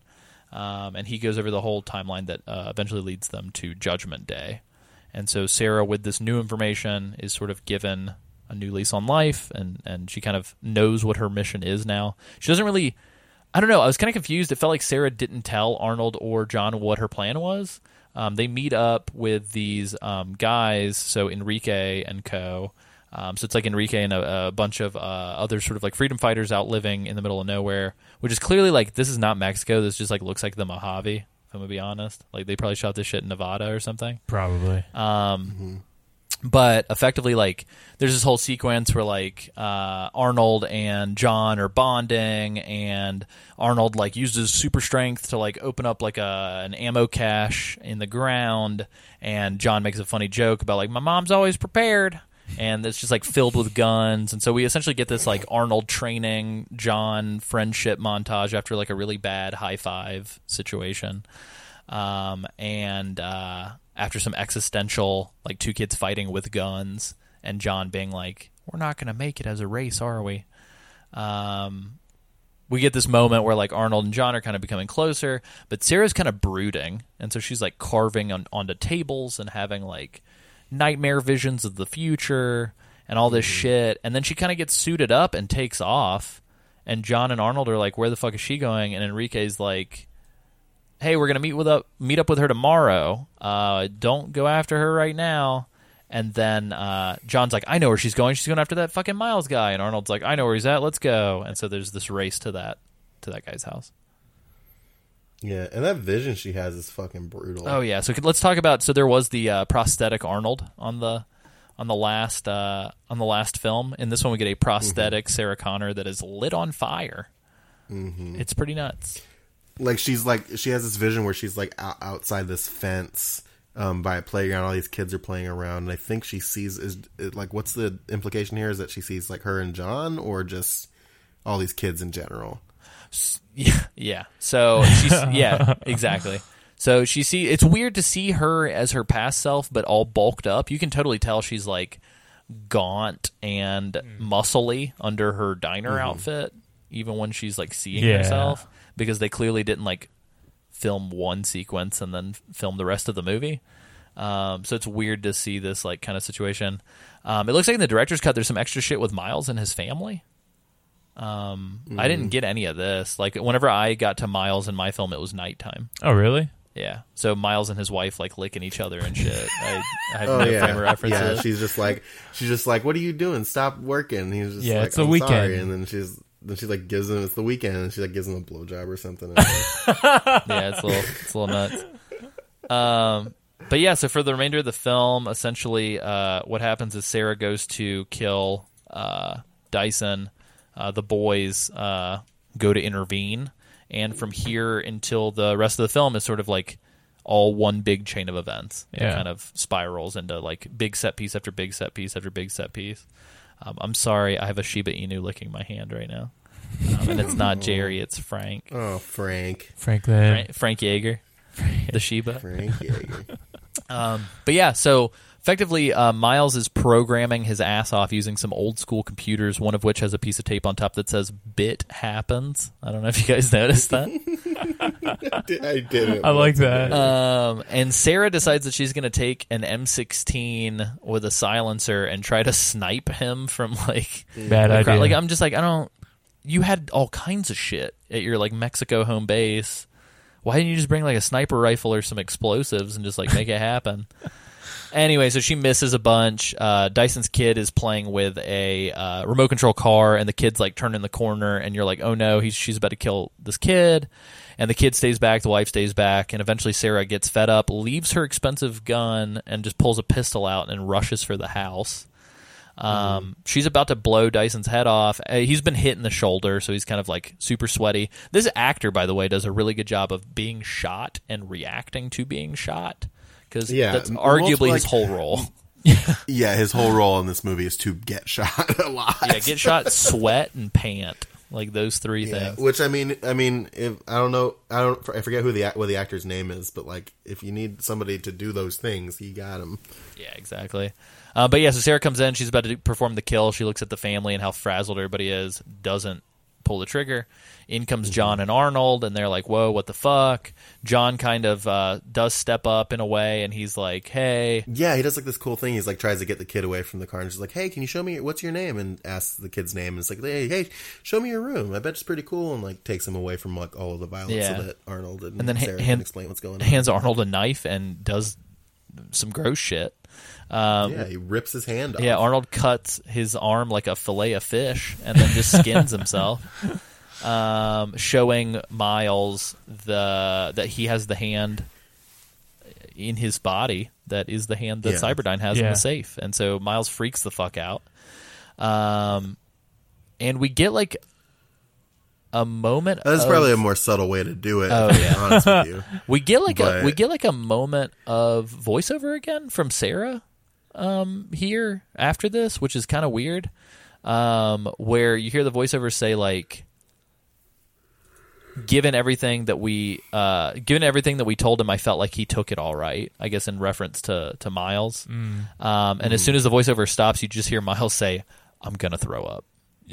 Yeah. I love Uh, that. Which is really funny, but it's weird that there's just randomly VO again, like an hour and a half well, I think the movie. I think it's probably a, it's probably a it was probably their way of like skipping the exposition of explaining Oh, the whole for fucking sure. plot of the first movie For sure, and we do get the It just- VO three yeah. times because we get it again towards the end of the film. But in my opinion, Yeah, it's like so it, it's it like- feels kind of like why didn't we get a little bit more before this? yeah. It was like a it was like a beginning, a middle, and an end VO. Yeah. Uh, but Sarah is smoking inside because she's like, "Fuck it, I just shot your house up. I can smoke in here now, I guess." Yeah. Um, when me and James were watching for the second time, I was joking that as soon as Miles goes, "I think I'm gonna throw up," I was like, "Because you're smoking that fucking cigarette in my house." Um, yeah, I think that I think that um yeah, I, I agree. I think if there would have it's it's a good way to to do that like skip over exposition and just get right to the reaction, Mm-hmm. but I agree it's kind of weird where they decided to put it. I think if there were more VOs over the course of the movie, it would have been a little bit more natural. Yeah, I agree. Um, but yeah, so effectively, um, she, uh, Sarah kind of explains to him how she's super fucking pissed off about all this stuff. Um, she kind of chastises him a little bit, being like, typical kind of like, oh, you guys are all about coulda, not about shoulda. And Miles is like, I'm sorry, I'm going to quit. She's like, that's not good enough. And he's like, well, I'll take you guys to the lab and we could blow We it up destroy it all. and and they're like okay but in the in the um description of what all they're doing uh miles gets really excited again and almost has to like calm himself down and so you can tell he's like kind of bummed out about it uh, but they go to the cyberdyne building complete with everybody all of a sudden wearing trench coats and carrying huge bags of weaponry and there's a single security guard and he's like miles what do i have to tell you about showing your friends the lab and then arnold pulls out the gun and goes i insist um, and so they like gag this poor security guard. Um, and he's in the bathroom, and I love that his friend shows up, and he's like, "God damn it! Didn't I tell you not to abandon the desk, Gibbons?" and then he opens the bathroom door and just sees his dude like gagged up and like tied to a toilet, and he's just like, "Oh fuck." um, but yeah, the crew goes down. There's a little bit of weird, like yeah, like they so they trip off the silent alarm, and so the um the boxes that open all the different safes and everything because they need to get the second key to get to the the arm and the chip. Um, all of a sudden, all that shit stops his- working. His super hacking ability again. Oh, to, yeah. to to not break into an ATM, but break into the security of this very uh, important tech company. It's like Google safe, and John's like, "I got Yeah. it." I also, I also, I put in my notes here how this like a really advanced like technology company and like but the exterior shot is just like bland looking office building and I was just like I guess that's just what buildings look like in the 90s. Yeah, I find it funny too that It's the, stru- the two security guards when they call the police, they go, "It's the guy from the mall." yeah, How do they know? they just do like an all points bulletin for like all mall Yeah. cops everywhere. yeah, Like APB, the guy from the mall. Um, but yeah, so it's super weird. So the mechanics of how the fuck these office doors work is strange to me because there's a sequence later on in the film where Arnold straight like they're like, oh no, Sarah's trapped. Arnold just runs through the wall and grabs her and then runs back through the wall. which is badass. Why didn't he just fucking do that to begin with? Because they were like, oh, we can't get through this door. And so they literally had to like hack the door, blow the door up with a grenade launcher. But Arnold the whole time could have just walked through the wall. These are questions you don't have to ask because movies aren't real. Yeah, it's true. Um, there's some there's some more uh, director's scene, uh, director's cut stuff uh, where uh, everybody's just thrashing the office, and then Miles takes like an axe to his little net processor, uh, neural net processor. Um, it's like ten seconds of like deleted scene. I feel like Yeah, he should have a little bit more regret to doing it. He just He's all like, hey, out. let me get that axe. Hell yeah. It almost is like he's he, he he's clearly bummed out about it initially, but it almost feels like hi- like it's a relief. like for he's him over well. it. Yeah, Yeah, like it's it's, like a just release. this has been so much, and I'm done with it, and it, it just felt kind of like that. Yeah, totally. I get that. Um, but yeah. So anyway, all of the cops, like literally all of them, show up. Um, and uh, I think that is a line later on, right? They're like, "How many cops?" And then somebody's like, "All of them." Yeah, I Um, think so. But yeah, so the T one thousand goes uh, to uh, Miles's house, finds all the burning paperwork, and then he he hears the APB. Here's the thing that also doesn't make any sense to me: if the T one thousand is made by Cyberdyne, when he hears the APB go out that somebody was blowing up Cyberdyne, he doesn't flinch. Yeah. But the moment he hears Sarah Connor, he's like, "I gotta go," Hey man, and it's like, dude, like Yeah, they're, like you they're killing you your mom. Like maybe go help your mom. You know what I mean? Like Cyberdyne's his his robo mom. Like help it out. Yeah, Anyway, so uh, we cut back. Uh, they're rigging explosives all over the building. Uh, then the police show up and uh, fuck up Miles, to put it one way. Um, they just blow his ass away. But that's bef- that's after Arnold. Uh, they're like, it's the guy from the mall, and then Arnold just like opens with a fucking minigun. Yeah, where's the minigun uh, come from? I guess I think he he- found, he found it in the Mexico uh, Oh. stash. Um, but yeah, Arnold just like fucking rains hell from above, destroying every single cop car, shooting at the helicopter and everything, um, and then starts shooting grenades and shit. And it's like, I don't know, man. I think in real life you would probably accidentally kill somebody if you're just like willy nilly shooting grenades at cars. But he's the Terminator. Yeah, and then he scans the wreckage and he's like, terminated zero. And he's like, okay, cool. he's like, they'll live, and then walks away. um, but anyway, so then the cops show up. They wreck shop on Miles. Poor Miles gets blown away uh, pretty badly. He then does his best sweaty, I've been shot in the corner. Um, keep in mind, this is after they pull the arm and the chip out of the out of the vault um, and just crudely stuff them in John's backpack. Um, effectively Sarah gets stuck out in the middle of the whole police rigmarole. Um, this is when Arnold breaks through the wall, saves her, blah blah blah. Um, fucking love it. By the way, just oh yeah, super great. And then they all go to leave together, and this part's really cool too, where they shoot this like nerve gas, tear gas shit into the hall. Um, and Arnold uh, makes sure that Sarah and John have like a gas mask, and then he just walks out and just fucking shoots every single I cop love this. in the entire zip code in the kneecaps. every one of them. It's amazing. it's amazing. Um, and then he picks up their little smoke bomb, and then he just starts like breaking people's backs with smoke grenades and just like hitting people in the head. And even one dude's got a gas mask on, and Arnold just like lifts it off of his face until the dude like suffocates. And like again, I guess Arnold's like. "Hey, I didn't kill him, but like if the nerve gas kills him, it'll be like down the road, so I'm in the clear." Um, we cut back to Miles or whatever, and he's he's doing his best breathing, and he's like, "I don't know how long I can hold this," and he's just like freaking out, trying to hold a a, a thing over the top of the detonator. Um, he, it's implied that he dies. Um, w- w- actually, we see the life exit his eyes, um, and then he triggers the detonator and just blows up a fuck ton of Cyberdyne. Um, Which I don't understand why they didn't put that top secret lab underground. I don't know why it was like on the second floor. It was the '90s, man. Yeah, it was a different time. It's true. Uh, T1000 shows up on his motorcycle, but cannot be bothered to walk through the building, so he just rides his motorcycle up the stairs and through the building, which I thought was really goofy. um, and then after Arnold smokes everybody out, they uh, get in the uh, van, um, which Arnold finds the keys for in the visor, which cracks me up. And uh, but he learned that from John Oh, in that's true. Mexico. that's true. Oh, with the station wagon. It's the station wagon. Because uh, um, the termin what's his name? Arnold. Arnold. does he the Cyberdyne systems, the, C- the Cyberdyne systems. CMS the T 101. T eight hundred. Um, anyway, he's hot wiring the sta- station wagon, and John just pulls down the visor and pop the uh, the keys pop out. Uh, let it be known that the original CMS 101 did not have to hot wire shit. He just Yikes. turned the entire ignition column. Yeah, what's Anyway. up with this one? But yeah, so they steal the van. Well, uh, so so so one the thing that we're kind of skipping over is John teaching um, Arnold uh, like all these like Oh, human, human phrases. phrases. well, I feel like, like I'm kind of. Oh, I forgot about that entire sequence. The the Yeah. cringiest like.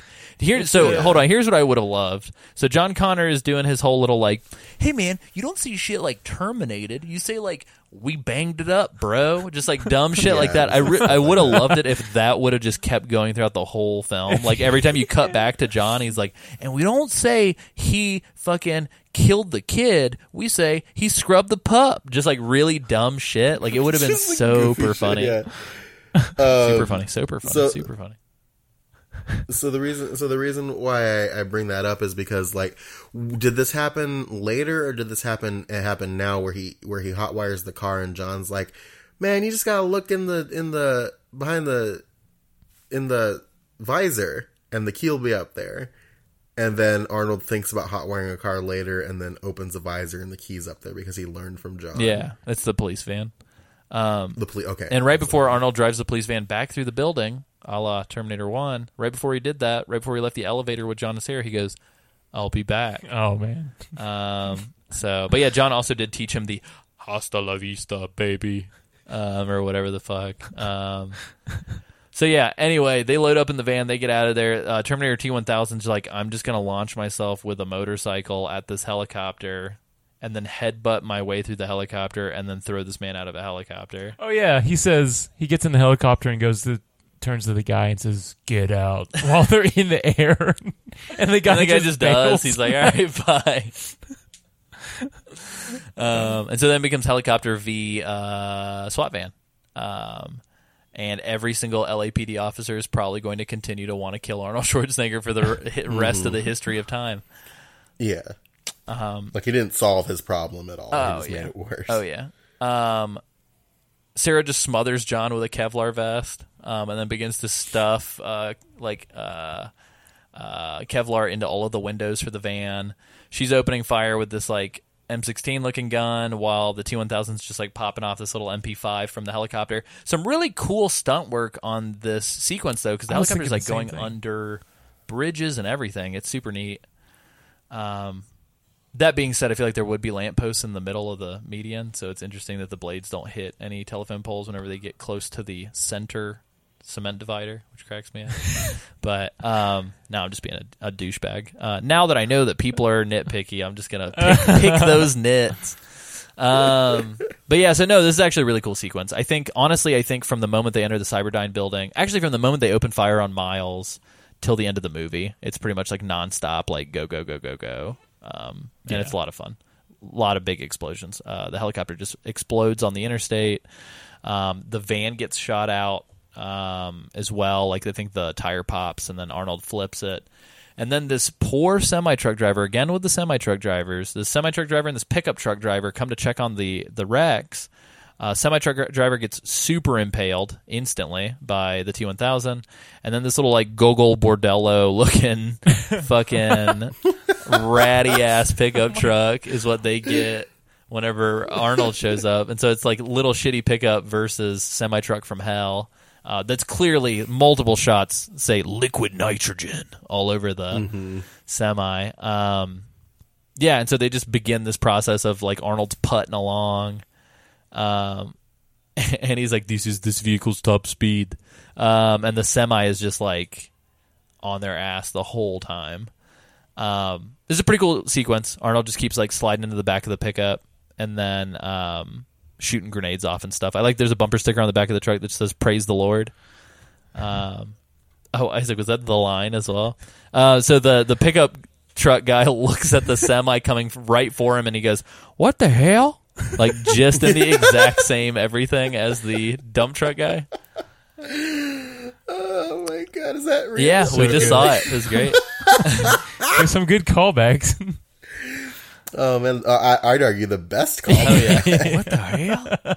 Uh, but yeah, everybody gets smushed between the, the median and the semi, and then Arnold just keeps jumping into the into the bed of the pickup to pop off some grenades and stuff at the semi. Uh, as they get closer to the again, just like twenty four seven mysterious night factory that's very similar to Oh, yeah. the, the the first film. The lava factory. night.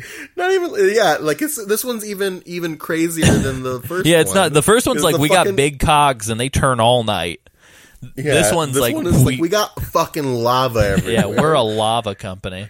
Uh, but then Arnold does the dopest shit he does in the whole movie, which is walk right up to the driver's window, fucking blast like 50 shots into the T1000's face, and then he fucking alligator wrestles a speeding semi to the ground and then just like walks away from it casually like it's the best thing i've ever seen like it's so good he just like gets up he's like we're good it's beautiful. Like every bit of it. For like the choreography from the moment that Arnold just grabs the M16 and he's like, I'll take care of this. I And like then, like wrestling the truck down. It's so good. Just like that um, imagery. Alligator rustles the a semi to the ground. So good.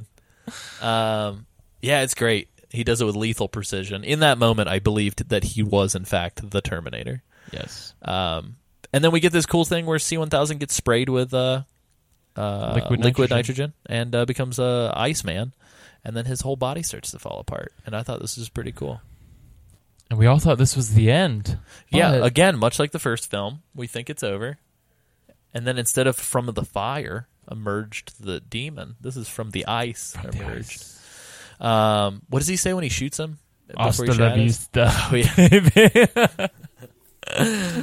But yeah, so we get we get a shattering scene. I'm a little bummed out that like I feel like if you take a supercomputer made out of liquid metal and shatter it into a thousand little pieces, like it shouldn't just heat back up and be fine again, right? Like where where does Yeah. In theory, no. like where does the But- where does the computer component here? Because this is just an alien, I think. Like where does the compute where does the computer part come in? Because this is just literally just all like of a it. fucking liquid. shape shifting alien, man. Yeah. They should have Well, just it's been all like of it. Cyberdyne. Cyberdyne uh, captured a, a species of aliens and sent them back to kill Sarah when the robot didn't work. Um, but yeah. So anyway, Arnold shoots him in the head with a with a grenade launcher, uh, or tries to. I think. Oh yeah, it's at the end that he does it. Um, so this whole thing is literally just uh, Arnold. Uh, Chasing. uh, yeah, what the fuck is his name? Uh, Benny Hill. Arnold's just getting like Benny Hilled by the T one thousand. Um, and so it's just a sequence of like everybody fighting in this uh, in this uh, facility. I'm sorry, I was very concerned by the fact that the T one thousand touched the metal railing and then copied the color of the metal railing and looked very confused. What's that supposed to be about? I think he's glitching. Yeah. So he hasn't done this He's like before, but It's after. like extreme, extreme cold, extreme heat. Yeah. Like he's having trouble. Gotcha, Yeah. gotcha. I never noticed that before. which will come up at the end of the film. You mean whenever he becomes all the different people?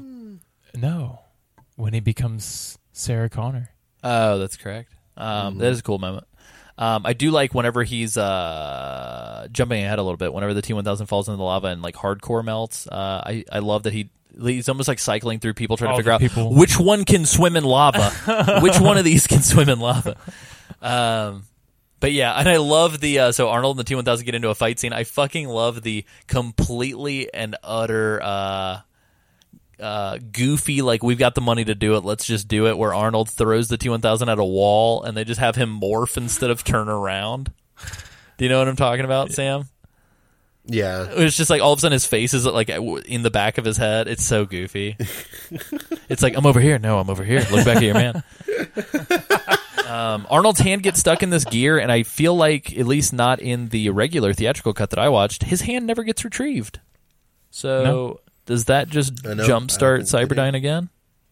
Uh huh. I mean, maybe. You bastards. I don't know. maybe maybe that's their ticket in. Yeah. Maybe. So we do this climactic chase. You guys already kind of mentioned it. T1000 becomes Sarah Connor at one point after pinning Arnold, impaling him through the chest, and then Arnold, through the power of friendship, wakes up and uh, he, uh, yeah, they do a thing. Sarah, uh, badass one armed cocks a shotgun and almost shoots the T1000 off into the lava, but does not succeed. And then in comes Arnold on his little Ferris wheel with the dramatic fog and music, and he goes, "No, I've got these," and then he fucking pops it off. I can't remember what what's the line that he says before the dude falls.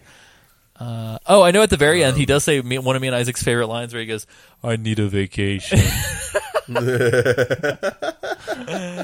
um, but yeah, so the T one thousand just gets fucking toast. Um, and then uh, we get the iconic sequence where they're having to throw all the different computer component parts into the lava to make sure nobody gets it. And uh, Arnold says, "I can't terminate myself. You're gonna have to lower me in." And much like a boy having to kill his dog, we're very sad about John and No, Terminator. no. Doesn't he say? Doesn't he say? He says when when uh, T one thousand falls in the lava. I think um, John asks if it's dead, and he goes, "Terminated." Oh yeah, yeah, yeah.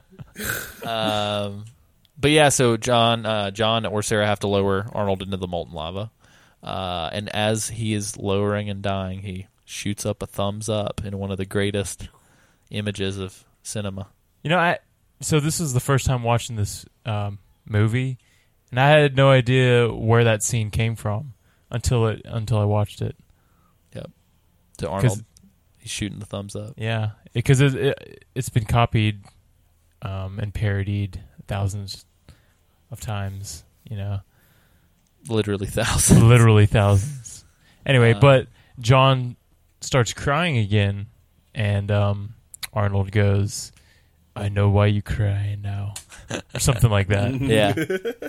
He's like, now I know why you cry. now I know why. and it you really cry." ties back into oh there was uh, maybe this was there was one other voiceover earlier when they were in mexico when when john when john and was teaching the terminator stuff and sarah was watching them and she just had this like she had this like th- i had this realization that Oh, that's right. It was during the high fives. the terminator would it would never stop it would never it would never leave him or hurt him Yeah. and it, like it was like his perfect dad essentially yeah. She was like, Arn- My Arnold's dad. the perfect dad. Yeah. Um, which which that that like now I know why you cry. yeah. You cried. you cried. Uh, but then the film sort of ends on this sort of like we saved the universe thing. Like it, it's kind of like yay, we did Yeah. it. Um, I'm trying to think if there's any other. Am I missing anything with the ending? I'm pretty sure it's just them like holding each other, and then we see the the street, and then they're like, "Future sure is unknown. Future so bright, I gotta wear shades." and then it just like cuts to credits. I'm pretty sure that's that's. I think that's it. Okay, cool. Um, yeah. So with the with a little bit of, of recording time that we have left, let's uh let's talk about the film. Uh, and primarily just like comparison stuff. Like, what do you, what are you guys thoughts?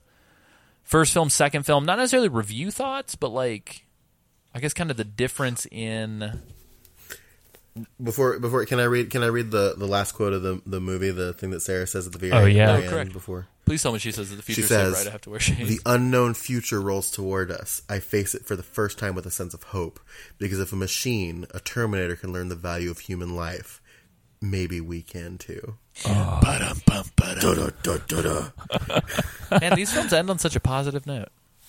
Yeah. It was the '90s. I just realized that the tagline on the film poster is "It's nothing personal." I don't, I don't understand what the fuck that has to do with anything. Um, but yeah, no, I I enjoy this. It was a good movie. Um, it's a very different Hey, film. Jay. I uh, yeah, I dig it. I think in a lot of ways, I mean, again, uh, compared to MGS two, MGS one, I think there is a, a lot of similarity, which is like MGS two compared to MGS one is fucking above and beyond a much more technically impressive game. Yeah. Um, and I think in a lot of ways it was sort of like a big bad like boom, check it out, this is crazy. And yeah, they did the whole sort of like bait and switch kind of thing. And and Kojima uh, would use this film as a prime example to present to the higher ups at Konami that like look in order to build this game to be to appeal more towards a Western audience, which is what they actually were trying to do. Um, even though there is the whole like they engineered Raiden to please a female Japanese gaming audience, which is like totally, totally BS in my opinion. Yeah. Like, Uh, it was like a big old fuck off. yeah, He's Kojima just like- makes shit up in those interviews. Like, uh, we'll, we'll talk about it when we go in, get into like the Kojima Code, the book, because there's like a lot of material specifically about that era of development and Have like you read it? shit that Kojima. Yeah, so I finished reading it like last month or two months ago. Isn't it like 400 pages? Yeah, but I mean that's pretty easy. Pretty it's light pretty reading. light reading. Um, so I'd read it before bed. But yeah, there's a whole chapter dedicated to like Kojima's interview uh, answers while working on MGS2 and like how they contradicted each other constantly. Um, but this was like he used this as like a if we're gonna make a big budget Western appeal game, we should learn from the masters, Right. Which is why he approached like Harry Gregson Williams for the music, um, and which is also why they totally took uh, pages out of Western films. So like when Snake jumps off the bridge onto the boat, it's totally the electrical storm and like the orb of of uh, invisible energy whenever his in, a stealth camo breaks. The same that it is whenever they warp in from the future. Yeah. Yeah. Um, and not only that, but even like the way it's shot, the way that they teased, like who's good, who's bad, who are you going to play as? We don't know, blah blah blah, um, or shrouded it in mystery, I guess, until until release day. Um, very similar. It's cool. It's it's interesting. Did it not um at all get revealed before the game came out? It did not. The Raiden thing was completely a, a day one That's thing. crazy. And what's Just, nuts like, is out of out of left field. one, and and even a ton of game reviewers say that because they got to play it like five, six, seven days before, Right, yeah. it released. They, even though people have kind of walked it back, and like now it's sort of uh, fashionable to like shit on MGS2. I guess like a lot of people, like, like specifically the one that gets cited in the book is like the GameSpot reviewer was like. Yeah, you know, I actually did want to kind of, I kind of wanted to say something uh, and like let people know like what was going to happen, but at the same time, like it kind of felt like this was intended, so maybe we should kind of let it let it play out. But like personally, I thought it was an awful idea and that they shouldn't have done it or something. It's very weird, Wow. but there are a lot of people that like kind of in retrospect after the fact are like, "Oh no, I wanted to say something," and it's like, well, okay, like I guess they were worried about Sure. breaking street date or whatever. Cool. Yeah. But y- Yeah. yeah, but um, it's interesting. Yeah, nobody fucking knew until release day actually happened. Because I'm thinking like all these like TGS even or Oh, yeah, all yeah. these um the way the press E3. cycle is now, it's Yeah. very different. That's crazy to think. I don't know. about. Yeah, I don't know if that. I don't know if that's something that you can you could keep secret this these days. Yeah. But then again, we still have no fucking idea what Death Stranding's about. So It's true. I guess doing if you're another Hideo one. Kojima, you could do it. Yeah. I can't. What if Raiden's the main character of Death Stranding? I can't wait uh, when Death Stranding comes out. It's actually, if you look at the reversible box art, it just says Silent Hills, and we're all like, "What?" um, but yeah, it's it's pretty nuts. Um, and it would have been even crazier considering that at one point in time they almost wanted the tanker section to only exist on the demo disc that shipped with Zone of the Oh, Enders, wow. so that whenever you uh, bought MGS2, you only got the plant. Was like almost a thing that happened, um, which is crazy. That I would've think been people cool. would have Yeah, that fucking would've been- rioted. Yeah. Oh yeah, they would. That would have been buck wild. But anyway, yeah, that's great. That was Terminator 2. Um, I really enjoyed it. I have not seen this film since I was a child, so it was Mm. nice to go back and revisit it. The T1000 is still as creepy as ever. Do you guys feel like the effects hold up? Um, I think the I think the effects hold up better than T1's effects do. Yeah, I agree. Yeah. I think they they're better than 90s graphics. If you uh, if that makes sense. I mean Yeah. um cuz it was wait, what? they're not 90 necessarily timeless. 91. They're not. They're not necessarily timeless, right. but I do think that. Um, But if you if you think of like 90s graphics, you think of like Yeah. these awful um you mean reboot? I hate that show. I'm sorry. I hate reboot. I'm saying it again. I hate reboot. Come Boom. after me. I, didn't you think? That, didn't you know? Do you know they're rebooting reboot? So that's been our You episode. think that's a joke? Netflix. It's coming to Netflix. No, I know. That's so stupid. Hopefully it doesn't look like shit. Um but yeah, so uh yeah, I do I agree with Isaac. It definitely doesn't it's not like bad TV show graphics or anything. Um some of the effects in Lost don't even really hold up. And that show's only like what, eight years old, nine years It's old true. or something? Um Yeah. and then this movie holds up better. So I guess that's what happens when you throw a shit ton of money at something. yeah. Yeah, well, here's what I'll say about this movie and the and the first movie is that watching both of them now in our current time of 2018, they're both they, they both hold up very well. Oh yeah, they're great. Yeah. I'm excited I, to. I, I, like I like this one. This one's such a fun movie. yeah, yeah. Where the first film I think is like all kind of like whoa crazy. Uh, the second movie is mm-hmm. very much so. It's almost, and I, I wrote this in my notes. It's almost like Metal Gear sense of humor, where it's like semi-serious, kind of tongue-in-cheek goofiness with like some really weird shit in it. Yeah. Mm-hmm. Um, I don't think this. It's- I don't think this film goes as weird as Metal Gear, but there are some mm-hmm. weird moments. It's very much um also I feel like it's less of a sequel. Like we've we discussed this earlier, but it, it's it's less of a sequel, more of It feels like a reboot a little bit. a reimagining. Yeah, Yeah. like a reimagining. It's like a 2.0. It's like a it's like a patch, Yeah. like a big patch. This is the, this is the uh this is the No Man's Sky update for Terminator. I was surprised they didn't call it Terminator 2.0. Would have made too much sense. Too much sense. T2 T Fury. I don't fuck it. Um, cool. But yeah, so uh, I'm really excited to do a similar treatment with Escape from New York, Escape from LA. Um, if you hear a tinge of exhaustion in our voices, is because I've been driving for 10 hours today, and I have a flight to catch early in the morning. So hopefully, our sleepiness did not detract from the episode. Uh, we didn't have our pep, pep Peppy Reichmuth on on on the Yeah, or hype hype, hype man. Hype right yeah, hype man Reichmuth. Um, but yeah, um, apparently the television did not realize this 2008 television series Terminator: The Sarah Connor Chronicles is a direct follow-up to T2. With several episodes making direct reference to events, and with several characters from the film, such as Dyson's widow and Doctor Ah. Silberman, making appearances. Producers of the film have stated in several venues that the series intentionally ignores the events of T3. Yikes! They uh I mean I would too. Yeah, Is it They that never bad? like they, that that is the one thing like this guy like they're just like okay honey be careful on this mission and then they have- then they never check back in with the widowed son with the widowed wife and and orphaned son. Mm-hmm. Which is kind of crazy. Yeah, it's true. Oh shit! So apparently, the scroll up real quick, Isaac. And sorry that we're just like straight up looking at this fandom thing. Um, the uh, scenes that from the the theatrical version and the special edition are very different. So the at the end, what you just read uh, is way different. I don't know which version this comes from. It says alternate ending showing a brighter future and aged Sarah Connor reflecting about Judgment Day never happened. John Connor fights in a different way now as a senator. So, what? so that was like in a special edition DVD. Very weird. Senator. Very weird. Wow. Anyway,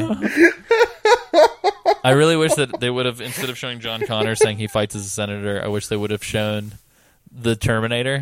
And they're like, "We brought him back. Now he fights as a governor." I shared I shared the theory that um this theory that we came up with last episode with a with a coworker that um Kindergarten Cop is an alternate universe where uh Terminator was successful in the first movie oh yeah, and they were just like "Hmm, Absolutely. that's a thing uh, the, that's a thought The number one goof on uh, IMDb is when the Terminator uses the M79 Thumper grenade launcher to blast open a door at Cyberdyne. He's only standing about 10 feet away from the door and it explodes magnificently. This is impossible as the 40 millimeter high explosive rounds fired from this weapon do not arm themselves until they have traveled 30 meters or 90 feet. Oh dang! So in reality, the round would have simply dented the door or punched a 40 millimeter sized hole in it. man fuck off with that That's amazing. bullshit. Um, anyway, so I don't want to be negative, Nancy's, about this. Um, I think I do want to issue a little bit of a blanket apologies. Uh, I feel like due to some external drama and tension outside of the show. Uh, with work-related things and a bunch of a bunch of other stuff, just life. Um, I think the last few episodes have skewed a little negatively, or at least we've appeared to be a little bit more negative. wee bit. Um, less mm, playful negativity and more just kind of sour. Um, so, and James and I have talked about this, and, and I know I've talked about it with Yeah. Sam and yeah, Isaac as well. I wasn't feeling I wasn't feeling great when we recorded the last episode. oh yeah, and not even yeah, and I wouldn't even pin it on any one of us. Um, I think James and I have been a little uh, snippy with the films. Like so, for instance, I loved the Terminator. Like I loved it so much that like probably gonna watch it more frequently down the road. Um, but I don't know if that made itself apparent on the last episode because my notes were very snippy. Do you think it's maybe because you guys are filmmakers, so maybe you look at it with more critical eye than you maybe would a video game? possibly. I don't know. It feels a little weird to say that because i don't view myself as like having been the most successful filmmaker. So i feel like i don't really have room to talk. So i'm trying desperately to like not make it about that but you can still be critical. but I, yeah but i think the some of the critical nature probably does come from that you're you're probably right um yeah whereas i think with video games i just like stand in awe and i'm like this is amazing Yeah. but they made a thing happen when I push a button on a controller. This is great. Um, but yeah, um, I think I'm excited to see what happens next. So I've not seen either Escape movie. Um, Ever? uh uh Me I've either. never seen any of them. Have you seen them? I've Isaac? seen the first one. Yeah, I've never seen any of them. I think I don't think James has seen. No, James said he's seen both of them. I think, or one of them. You're in for a treat. Oh Yeah. man, we're the we're the uh, We're the newbies. we're the newbies going into these ones, sir. And who knows? There might be some super special secret surprises happening because it's some sort of spooky time soon. Hey, what? Who knows?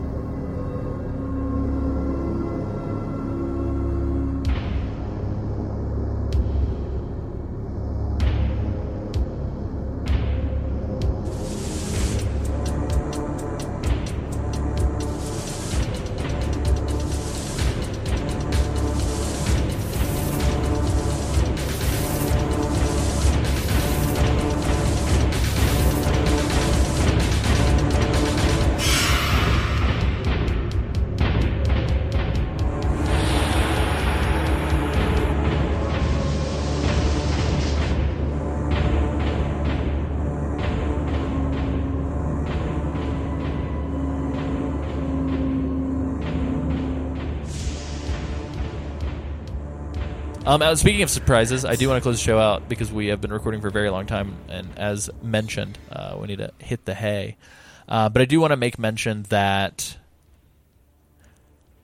officially it has come to our attention that the first season minimum. Uh, personally, I think the first two seasons could probably utilize this, but the first season of the show is of a lesser production quality and sort of professionalism with the show structure and kind of uh, maybe some of the aforementioned negativity, um, making it a little bit hard to start with or go back to. Um, obviously, as we are expanded to new platforms, we very much so want to take advantage of new people discovering the show. We don't want to upset people or turn people off within the first four episodes of the show. Um, so what we have talked about internally doing, and this will more than likely occur after the season concludes, um, we are going to be re-recording. We're going to be remastering uh, the original episodes. HD. Yeah. So HD baby, So- I'll bring the keyboard. yeah. So for anybody who uh, maybe ju- jumped in, You just no sold that. uh, for anybody who uh, maybe jumped in uh, during the MGS3 season, or maybe somebody who started listening to MGS1 or MGS2, and they were like, uh, uh, I'm going to jump ahead and see if the show gets better. Um, we are going to be replacing the original files, but also publishing them as the latest episodes in the feed uh, when we eventually roll around to that. And you guys will know when that's going to happen. But that being said, we are more than likely going to have to push off MGS5 a little bit longer. We apologize. But we do think that creating an optimal experience for new listeners is worth taking the time to do it right. Um, and so we are going to replay MGS1 and MGS2, and we're going to cover them. Uh, we're not going to try to like copy what we said, but what we're going to do is we're going to cover them as far as what part of the games we cover in each episode. We're going to try and cover the same ground so that we don't accidentally retcon our episode numbers. Um, we will be keeping the listener rep- responses the same, but if we do get additional ones, we can also uh, read new ones and use it as like a, an edited addendum.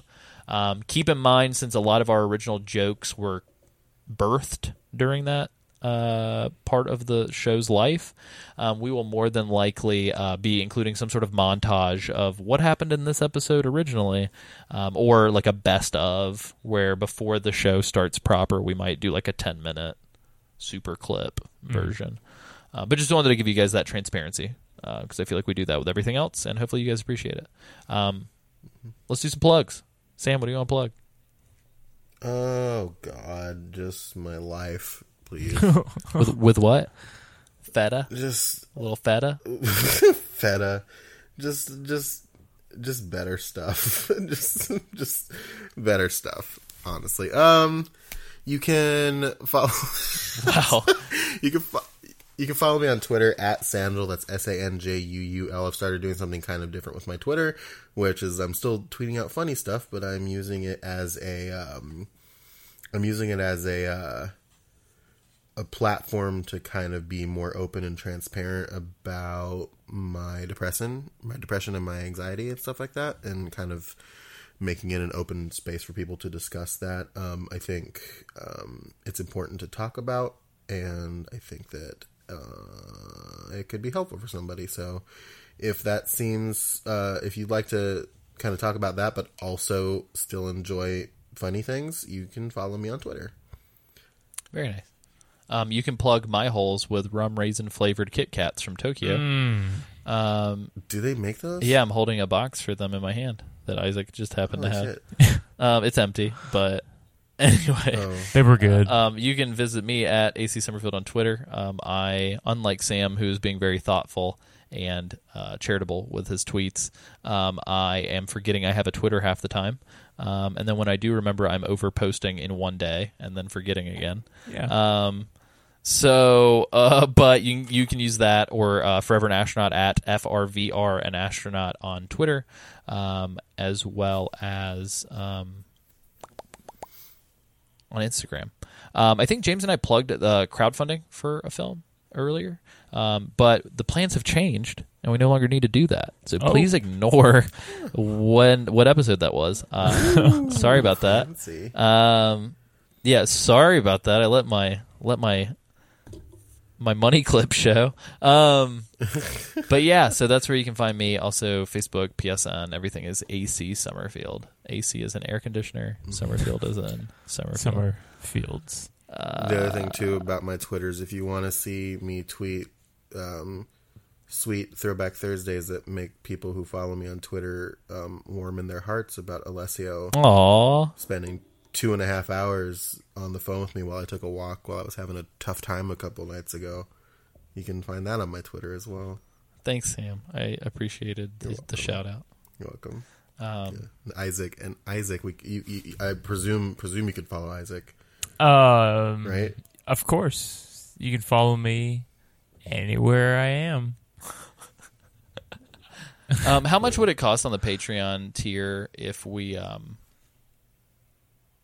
if we wanted to give people two and a half hour phone calls to help them to, through hard days Oh, nice. individually? Oh my god. Five dollars. You guys, you guys, No. you guys, you guys laugh at that, and I'm totally bringing that up not as a joke to to poke fun at anybody who's who who needs that, but uh, there is 100% a Patreon for a YouTuber that I follow. We're at a specific tier. I think it's literally like 10 bucks a month. He will call you once a month, which is Just to check crazy. up on you. Just just to check just to on you. chat. Pretty cool. No. That's So- pretty cool. We do have a we do have a tier where we'll do a video call with you. Yeah. With, with fans. Yeah, and I think I do. Uh, for anybody who saw the the Patreon post for that, I think I might have messed up the tier amount that that was for. Um, so just if you're already paying for that as a tier, uh, that's your amount is the amount that I was referencing. So apologies if I flubbed that up. Um, I think the tier in question, um, which you should totally consider donating to the show because we 100% just run off of uh, listener support. Um, but the uh, video component that Sam mentions is for ten dollars and up. So we have three patrons at that level. Um, everybody else uh, gets early season access and special thanks at five dollars a month. So, dog bless. Um, but yeah, for as little as two dollars a month, you get a whole new podcast to listen to, as well as episodes early. Um, I will say, due to traveling situation and James's uh, situation and stuff like that, um, you may not be getting episodes super early this month. Um, you'll probably just kind of get them a few days before release. I just want to apologize. That'll only be for the next two weeks. After that, we should be back on schedule. So cool. I think that's about it. Um, Can I tell a joke? oh, absolutely. Knock knock. Okay. Who's there? Oh, uh, you were telling a joke, Sam. well, you that's what you started. In, I thought. You, oh man. I, okay, I'm gonna tell this joke. It's a longer joke, and then I'm gonna tell a second joke, and it's a short joke, and you guys will like it. All right, so a frog goes into in for a loan, and he hops up on the desk and um, of a woman named Patricia Whack is her name, and she she uh, she looks at him very strangely when he says that he wants to borrow five hundred thousand dollars. And Patricia says, "Well, that's um, that's a lot of money." And the frog says, "It's okay. My dad's Mick Jagger." And Patricia says to the frog, that's nice, but if you want to borrow that much, the bank needs some kind of collateral." So the frog takes a ceramic pig out of his uh, bag that he has with him, and he sets it on Patricia's desk and says, "I think this ought to take care of it." And Patricia goes, uh, "Let me check with my boss." And she takes the pig and goes back to her office, to the boss's office, and explains what's going on. Um, and she says, she tells him the story up to this point and goes, and holds up the pig and goes, "What? And what even is this?" And the boss looks at it and says, uh, "Well, it's a knickknack, paddywhack. Give the frog a loan. His old man's a Rolling Stone." Oh my god! wow, I really enjoyed Okay, that. you want to hear my second joke? Yeah, Okay, knock knock. who's there? It's just a box. It's just a box. Who?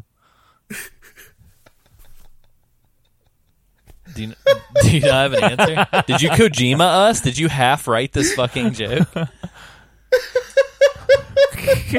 Thanks, Sam.